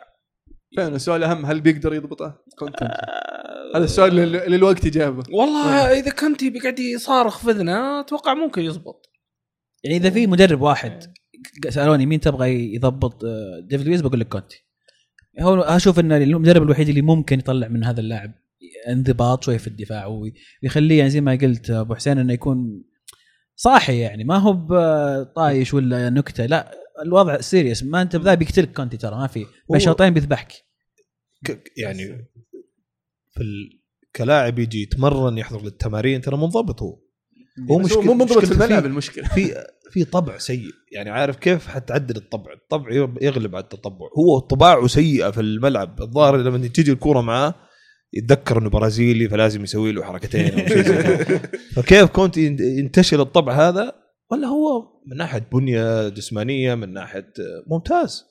بس لو يترك اللكاعة. معليش بس تخيلت بكلامك تخيلت ينزلون تشيلسي الشوط الثاني 10 لاعبين يا عيال وين لويز؟ والله اذبحك أنت من الشوط.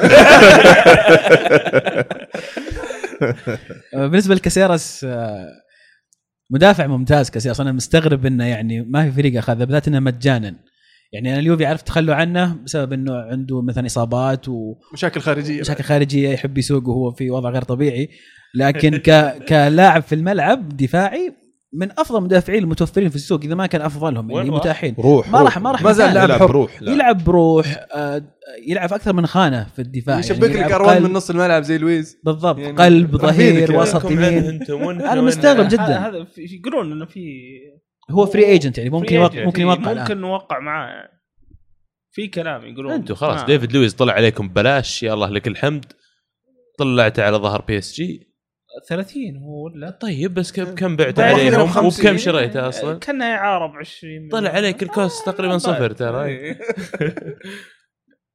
حسن يقول تحياتي للجميع وبالأخص نجم كشكول أبو حسين سؤالي للجميع من هو. أكثر لاعب حزنت على اعتزاله وسؤالي لأبو حسين الليغا أو الأبطال؟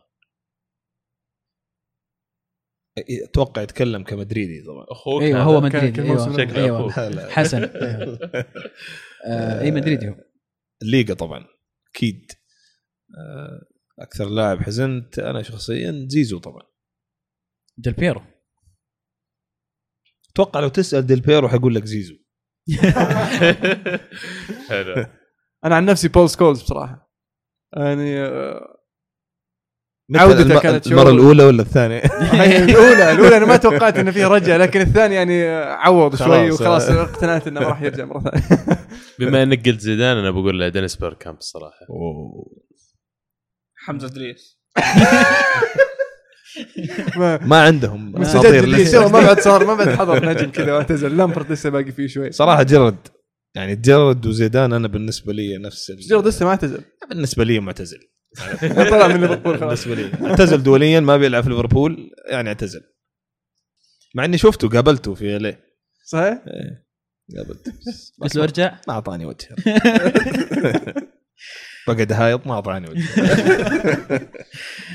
طيب أيضا ياسر يقول بما أن العمدة أبو حسين موجود نبي نسأل عن وضع بالوتيلي الحالي لأنه كان يراهن عليه أول ما انتقل لليفربول. ومتى عودة كشكورة؟ والله بالنسبة لبالوتيلي للأسف فعلا كنت أراهن عليه لأنه كنت مقتنع إنه عنده الأداء وإذا تأدب زيه زي لويس الحين وإحنا نتكلم عليه في يعني في في في أمل في أمل. يعني لاعب ممكن يجيب لك في الموسم 20 24 هدف وسواها يعني قبل كذا. آه، بس إنه الأخلاق ما قدر يربي للأسف روجرز.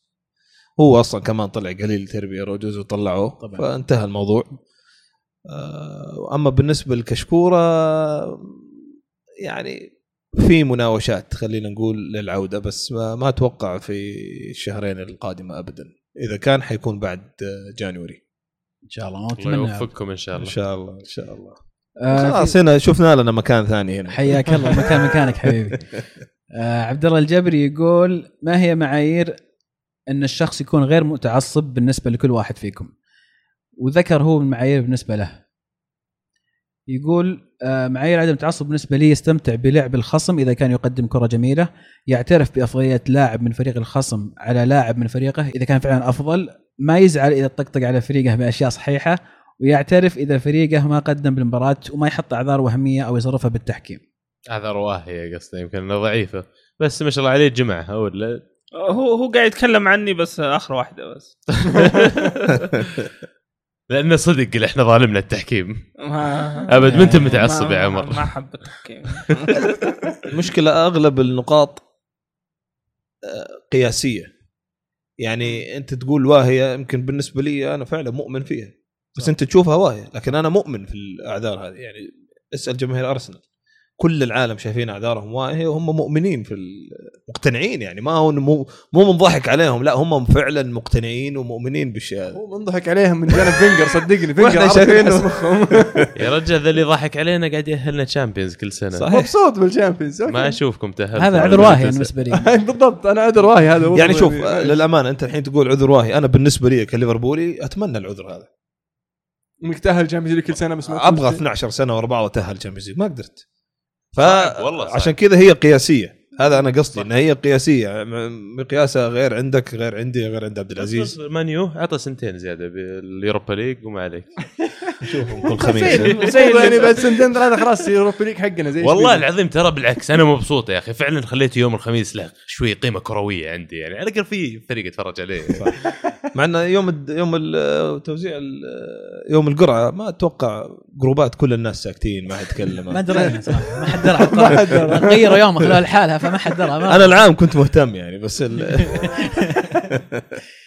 بس فعلا من ناحية التعصب أشوف آه، يمكن أقل الناس تعصبا اللي يحاول يكون حيادي لكن ترجع لنقطة إنه ما هي الحيادية في الأخير يعني. يمكن أنا أشوف شيء وأشوف إن هذا منطق وواقع تختلف معي ممكن تقول لا والله هذا شيء غلط. فبرضه نرجع لموضوع إنه وين خط النص؟ ما هو شيء واضح أو أو يعني صحيح. دقيق تقدر تحدده. لكن طبعا آه، النقاط اللي ذكرها أخونا عبد الله نقاط أشوف إنها جميلة ودقيقة بعد. وشيء أحب أضيفه بس انه نقطة واحدة اللي هي تقبل آراء الطرف الآخر حتى لو كنت تختلف معها هذا هو فعلا انعدام التعصب. فعلا فعلا. عدم اتخاذ الآراء بش... ب- بطريقة شخصية عرفت؟ أنك تتقبل رأيه حتى لو قال شيء أنت ما تشوفه صح عن فريقك أو عن لاعب أنت تحبه أو شيء زي كذا. مجرد رأي هو قال لا تاخذه شخصيا يعني ولا تشيل في خاطرك على كورة في الأخير.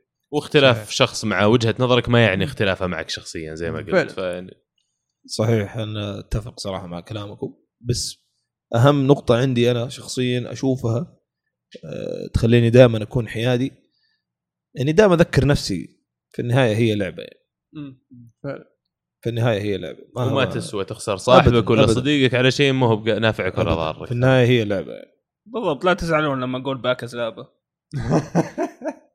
نفس الشيء لما يقول تشيلسي زلابه. ما زعلت لا شوف أنا لما أقول في النهاية لعبة ترى ما أقصد بس المباريات والفرق أقصد حتى الاستفزازات والنقاشات بين أخوياك في النهاية هي لعبة برضو إيه، شيء تستمتع فيه لا. تشيل لا تشيل في هي. يعني مثلا لما هو يفوز في نقاش ما حياخذ راتب عليها هو في النهاية بيستمتع است يعني استمرارية لمتعة اللعبة نفسها وهو جزء من متعه اللعبة صراحة إذا تذكرت دائما إنه هي جزء من متعة اللعبة أستمتع فيها. أنا أوصل استراحة عند الشباب يعني لازم أول ساعة طقطق على ليفربول لازم يعني يوميا يعني. فالآن خلاص صار عندي مناعة عرفت؟ آه، وأستمتع معهم يعني صرت حتى فعلا أضحك من قلبي أحيانا من بعض التعليقات وهذا. معليش أنا آسف اني بقولها بس في واحد من الشباب دائما إذا لقى واحد من جماهير ليفربول يقول له آه جماهير البجع أجل. أزيدك من الشعر بيت. أنا شبابي. يا سلام. قس على كمية الطقطقة. يعني ذاك اليوم جالس في عزيمة يقولوا شباب جمعنا كل جماهير الشباب في المملكة. هذا هو. هذا النوع من خلاص صار بالنسبة لي جزء من متعة اللعبة يعني. آه، محمد يقول آه، سؤالي هو كيف ترون حظوظ مدريد زيزو في الليغا وخصوصا بعد أن فرض افكاره على بيريز بالميركاتو؟ جيدة. هو فرض شوف إنه فرض اراء على بيريز؟ لا ما تصور. هو ما فرض. يعني لو بيريز يبغى يجيب لاعب عطني فرصة. حق يبيع التيشيرتات جابه. اي ما كان جابه. هو قال أعطيني فرصة بس. يعني أقنعه بأسلوب سياسي ممتاز. لا تنسى إنه زيدان نفسه كان واحد من مشاريع بيريز. بيريز أصلا. عرفت؟ آه، فأقنعه بأسلوب جيد إنه أعطيني فرصة. عندك النجوم اللي تحتاجهم أكبر دليل بعت واحد ورجعته. هو الأفضل الآن هو أساسي في منتخبك فأعطينا فرصة. فحظوظه أشوف إنها جيدة يعني بس لازم يثبت نفسه. ترشحوا للقب؟ مدريد الدوري؟ أكيد إيه. مرشح. لا ترشحوا اولا. مرشح أول؟ إيه. صعبة شوية ما زال أشوف برشلونة الأول. فعلا أنا كنت مرشح آه، ال- ال- الريال هذا الموسم لكن صفقات البرشا هي اللي تخليك تفكر. مو عشان صفقات البرشا ما يهمني أنا صفقات بالنسبة لي البرشا. هم هم اللي غيرت رأيي صفقات البرشا ولا كنت أنا أشوف الريال هو اللي بيفوز بالدوري. لا هو شوف هو بغض النظر مين جابوا ما حيجيبوا أحسن من الثلاثة اللي قدام اي الفكرة الفكرة انهم إنهم دعموا خط ال- ال- ال- الاحتياط عندهم. أتفق فيصير معك عندهم بس استمرارية على النفس الطويل على الدوري. شفنا الفترة الموسم الماضي آه، جاهم ضغط وخسروا عش- عشر نقاط الظاهر في في آه، آخر عشر جولات. فلحقهم الريال من فرق 10 من صح، 11 إلى. فرق نقطة. صح ف بس بس كل شيء تقدر تحسب له إلا هذول ما تقدر. اللي هم.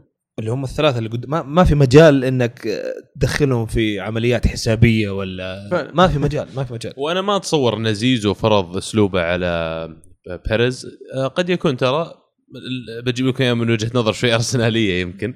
آه، يمكن ديونهم زادت بشكل كبير إنه كانوا محتاجين مثلا صيف واحد يأخذونه off من ال transfers ما يجيبون لك آه، واحد قيمته 100 مليون وفوق. على أساس إن الصيف الجاي إذا فعلا واحد كان متوفر بسعر عالي يقدر يجيبه ك galáctico جاي.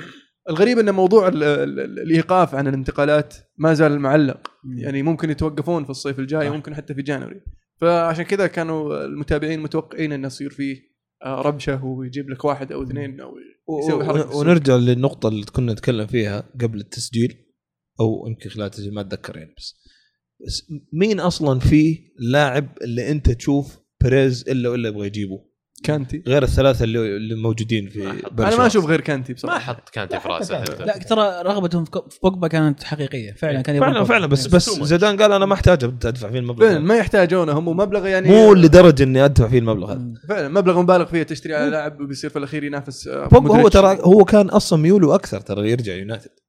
نعم. مسألة شخصية بالنسبة له يعني. ودفعوا أكثر. ما عنده آه، مشكلة يونايتد. أذ- أتذكر زيدان كان يبي فراتي صح. آه، هو يعني كان يبغى فراتي حطوا كم اسم. من ضمنهم فراتي بوجبا. بس إنه يعني ما في لو ملحه يمكن ما في ذيك لا مو ضروري تجيب. ملحن على ذراتي أتوقع يعني. لأن ما زال معهم وقت ومودريتش عنده ما زال إنه ممكن يديك موسم موسمين. وما زال شاب فيراتي كم 22 to 23 صرح فيراتي قال آه مبسوط في باريس لكن إذا بطلع ودي أرجع دوري إيطالي. خلوا خلوا يربون لكم اياه هو دوناروما والسوبر ماركت حقكم الطليان كلهم. طيب ناخذ سؤال أخير من عبد العزيز يقول أفضل تشكيلة ممكن يلعب بها المنتخب وأفضل لاعب في مباراة تايلاند؟ ولو كان الخيار بيدك من تستدعي لتشكيلة المنتخب؟ أفضل لاعب ما كان في أفضل لاعب. حارس. الحارس يعني مع صح إن كلهم كانوا سيئين بس من أفضل السيئين. الحارس. okay. مع طيب إنه يعني بغى ينكبنا بلنتي بس يعني التشكيلة آه، المدرب معتمد على 4 2 3 1 ما راح يغيرها ولا مستحيل يغيرها. واضح. مصر عليها أنا ودي يغير بس كم لاعب زي سلمان الفرج يدخل مكانه مثلا. يعني انت مقتنعين ب 4 2 3 1 زي ما هي؟ 4 5 1 ممتازة. بس انها هي على توظيف اللاعبين نوعية. اللاعبين اللي يلعبون. صح. يعني أنا بقول خيار مرة controversial يمكن شوي بيزعل ناس كثير. أنا نصراوي عادي بس كان ينقص المنتخب قائد. كان ينقص واحد سواء جوا الملعب ولا برا الملعب. معليش أنا بقول لك مثال حسين عبد الغني مثلا بس he's leader هو واحد قائد مثلا في الملعب. حتى لو جيبه تقعد على الدكة يا أخي هذا واحد لو المدرب صار في شيء هو يقدر يدرب مكانه. نفس الشيء مكان صانع اللعب لو جاب الفريدي يا عمي أرحم من ذا اللي لعبهم يعني. بس إنه هو صح موضوع القائد ترى يفتقد المنتخب. القائد حقيقي من يعني طينة ال- اللي كانوا يقودون أول. يعني. الحين مثلا هوساوي ما, ما. أدري هوساوي ما ما هو هوساوي أول يعني. تيسير هو الكابتن في الأهلي وبعدين يروح المنتخب يصير هوساوي كابتن هذه كيف؟ طيب؟ عجب. أنا رأيي ما ما أغيره كما هو. ما أعتقد المشكلة في الأفراد. لأني ما أشوف أصلا مستوى متفاوت بين عناصر المنتخب. ما أشوف ذاك الفرق يعني. ما أشوف عندك مثلا آه، يعني سامي وبعدين أي مهاجم عادي. مو هذا الفرق الشاسع اللي قاعدين نتكلم عنه. كلهم مستوياتهم متقاربة متقاربة. جدا متقاربة. يعني في ناس أفضل من ناس في أشياء معينة في ناس آه، يمكن في مهارة معينة أفضل. آه، أتفق معك أنا في إنه مركز التيسير إنه يكون صانع لعب. يعني ما هو مو شرط إنه هو يبدع في المركز هذا بس مو لازم يلعب فيه ويكون صانع لعب يا أخي.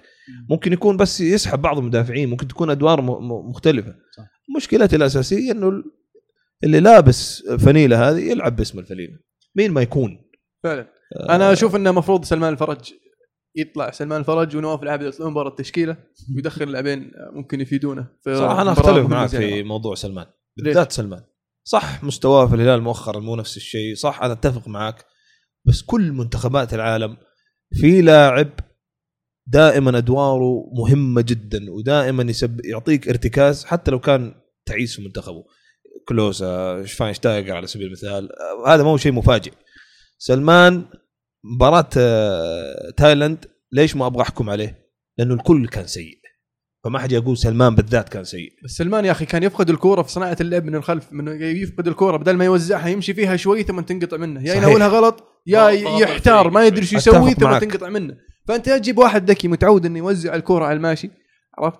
أو إنك تلعب تلعب 4 3 3 هذا الشيء اللي ما أتوقع يصير. أتفق تلعب معك 4 بس 3 3 يصير عندك سلمان الفرج ال- ال box to box اللاعب اللي يتحرك وينقل لك الهجمة وعندك اللاعب الذكي اللي يوزع اللعب وعندك المحور الدفاعي اللي يقشط. أنا أتفق معك ما أختلف معك بس أرجع أقول لك المستويات ما هي ذيك البعد. حتى لو الرويلي مثلا على سبيل المثال هو البديل اللي ذكر أكثر من مرة ما عنده خبرة منتخب. قد ينزل يخيب ظنك فيه. فعلا. وقد أنت تسبب للاعب هذا دمار مبكر. ممكن يقدر يرجع آه، تيسير جنب الخيبري ويحط واحد آه، قدام مثلا زي مثلا آه، ال- ال- الشهري. يلعبه خلف المهاجم يصير اللاعب اللي صانع اللعب اللي يعطيك اللمسة ما قبل الاخيره وعندك تيسير اللي يصنع اللعب من, من الخلف. وعندك اللاعب اللي يقشط شوف. أنا ما زلت مصر ما أتكلم عن لاعب بالاسم. لأن مشكلتي ما هي مع لاعب شخص بالاسم. اي أنا مشكلتي مو مو بالشخص مشكلتي طريقة اللعب. الشخص بس نواف العابد. عرفت؟ هاي مشكلتي مع شخص عرفت؟ بس سلمان الفرج مو مع شخصه مشكلتي مع إن طريقة لعبه يعني ما نواف- تتماشى حتى معه. نواف. اللي أنا مؤمن بالجماعية. okay؟ نواف ما يعطيك جماعية لو. لاعب أو اثنين لا ممكن ممكن اسمعني. لو لاعب أو اثنين ارتقوا في مستوى ال- ال- اللعب وفي مستوى أدائهم الكل حيطلع لنفس المستوى. المشكلة ما عندك أحد بيأدي يا أخي. ما أنا ما أقدر أقول غير اثنين ولا ثلاثة ولا أربعة وما في ولا أحد ما أدى في مباراة تايلاند. أنا أبغى أشوف مباراة العراق عشان في نقطتين بس أبغى أركز فيها. أول شيء كيف الخطوط مع بعض متواصلة؟ يعني صراحة صراحة كأنه ما في أي خطوط تواصل كان في مباراة تايلاند. كل فريق لحال ما يدروا عن بعض. إذا جات الكورة من هنا هنا صدفة جات. ما في أي يعني ترتيب هذا هو هذه فكرة الموضوع. اللاعب اللي يقول لك مكان سلمان هو اللاعب اللي المفروض يوصل الدفاع طيب. بالهجوم. طيب ومن قدام؟ من قدام عندك يا أخي عندك خيارات. قلنا الشهري يلعب قدام. طيب يصير يعني أنا اتكلم عن مباراة الآن. عندك الخبر. عن عندك تايلاند. وعندك ال- ال- الحيوية. أنا معاك أنا معاك. أنا أقول لك على مباراة تايلاند المشكلة أنا تعرف ليش أقول لك النوع هذا ما حيصلح ما حينفع من على على التسمية. لأنه لو جو أدوا أداء وسيء حتقول أوه لو كنا جبنا فلان الثاني كان يمكن يكون أفضل لو كنا. هذه مشكلتي يعني لازم المنتخب الفريق كله يؤدي كويس. لما الكل يؤدي كويس تغير العناصر تجيب عناصر أفضل تشوف لها قيمة. أما الآن تحت ضغط والمنتخب من الأساس ما قاعد يؤدي كويس وتجيب واحد تخليه يحس إنه التغيير هذا هو اللي ممكن يفرق ويجيب العيد تحطمه زيادة. راح تضغط فأنت تحتاج الكل يرتقي شوي شوي. الكل يرتقي شوي شوي وبعدين تغير زي ما تبغى تغير. عشان كذا أنا أتوقع واحد من الأسباب اللي هو ثابت ترى للتشكيله ذي لأنه ما التشكيلة اللي اللي نجحت معاه مرة إلى اليوم ما هي مستقرة. مين حغير؟ ما في الفروقات الشاسعة ترى بين اللاعبين. آه، حيكون في تعاطف من الناس اللي حيقول لك لا لو جاب فلان زي ما عبد عبد الله كان ممكن آه، حسين عبد الغني يأدي أنا أتفق معاه من ناحية قيادية بس كل كل واحد فينا كمشجع للمنتخب أكيد في لاعب أو لاعبين تفضلهم على الآخر بس أنا أقول أتنحى من التفكير هذا لا بس برضه صار له فترة المنتخب صار له كفريق، فترة يلعب كمجموعة. يلعب نفس التشكيلة بس الشهري مكان العابد إيش معنى اليوم لعب العابد؟ حتى لو نزل الشحري إيش كان حيسوي لوحده الشهري ما كان راح يسوي شيء لوحده طيب. بس إن الشهري يعني راح يفيدك أكثر من العابد العابد داخل آخر بس 20 ما- دقيقة يسوي قروشه ما. مدى الفائده ترى العاب سجل بلنتي على فكرة أعطاه اياه الهزازي. طيب بس سجلها. شوف اللي بس بحب أضيفه إنه ما دام تشعر أنت ان جوا الاتحاد السعودي في تحزبات بشكل عام لجميع الأندية بدون ذكر نادي أو آخر آه، جميع ما ح- الأندية. ما جبت طاري التحزبات. أنا أقول لك هو هذا اللي صاير. اللي صاير إنه خمس أندية تقريبا من الدوري كله اللي يتم اختيار اللاعبين منهم وما دام إنه ما تحس الاتحاد كامل كله فريق واحد أصلا ويعمل للهدف نفسه عمرنا ما راح نوصل شيء. بالضبط. شوف للأسف الكلام هذا خطير يمكن أتحمل مسؤوليته أنا. بس حتى أيام كشكورة التقينا في ناس كثير آه، وصحفيين مشهورين جدا ولهم تأثير ضخم عندنا في الرياضه السعودية. وكلامهم يعني في الإعلام غير كلامهم تحت الهواء. أنا تكلمت مع كثير منهم شخصيا يعني. كله يتفق على النقطة ذي. لو تنحينا من التحزب وفعلا كل واحد همه صار المجموعة هذه اللي تلعب معاهم إحنا قلبا وقالبا بس أعطونا المردود. أعطونا المردود اللي يخلينا نستحق نوقف معاكم. حتشوف الوضع مختلف. زمان كانوا رجال اللي في المنتخب ما عليهم من كلام أحد ما ما عليهم من الناس. كان متحمل مسؤوليته كل واحد عارف إنه الأداء راح ينحسب عليه هو. فكان كل واحد يأدي وهذا رزقه كان. لكن الشباب الآن في تحزبات. تحس يا أخي باين واضحة واضحة في شكل المنتخب واضحة في الأداء واضحة في غرفة الملابس واضحة في التصريحات واضحة في التجمعات واضح الشيء هذا. الين نجتمع ككتلة واحدة أنا ما ما أشوف إنه راح يكون في تحسن. لو مين ما جبنا مدرب؟ لأن المشكلة مو المدرب. للأسف. جميل. أنت خليتني أفضفض. هذا اللي نبغى نوصل. له. هذه الاسئله كانت معنا. شاركونا الحلقة الأسبوع بعد القادم إن شاء الله اللي هي على هاشتاج الكورة underscore معنا 49 طبعا الأسبوع القادم يمكن ما نكون ما يكون في حلقة لأن عيد إن شاء الله كل عام وأنتم بخير مقدما. انت بألف صحة وسلامة كل عام شاء بخير. فعلا آه عندنا سؤال لهذه الحلقة ولا؟ آه سؤال الحلقة هل أعجبك آه انتقالات فريقك خلال الصيف هذا اللي عدى؟ آه إذا نعم قل لنا ليش وإذا لا كمان قلنا مين كان ممكن تجيبون أو إيش كان ممكن يصير أفضل. جميل. سؤال حلو. في الختام أحب أشكر آه، ضيفنا أبو حسين. يعطيك العافية شرفتنا. الله يعطيك العافية. انبسطنا والله بال- جدا على الفرصة الطيبة هذه. الله يعطيكم العافية. وأنا يعجبني في بودكاستكم إنه مرتب منظم. جيت أنا اليوم جبت العيد وأخذت راحتي شوية بس إن شاء لا بالعكس بالعكس. يا أهلا وسهلا فيك والله ونتشرف بمعرفتك يا لأني. كنت مستمتع في النقاش صراحة. الله إن شاء الله إن شاء الله. لنا لقاءات أخرى إن شاء الله. مو بلقاء واحد لقاءات. إن شاء الله. ونشوفك معنا خلال الموسم هذا والموسم القادم إن شاء الله. بإذن الله بإذن آه، الله يعطيكم العافية. أحب أشكركم أعزائي المستمعين برضو على متابعتكم لنا. آه، ولا تنسون آه، تتابعونا على تويتر ساوند كلاود آيتونز آه، سناب شات إنستغرام وتقييمكم بعد. ترى تقييمكم يفرق معنا على آيتونز.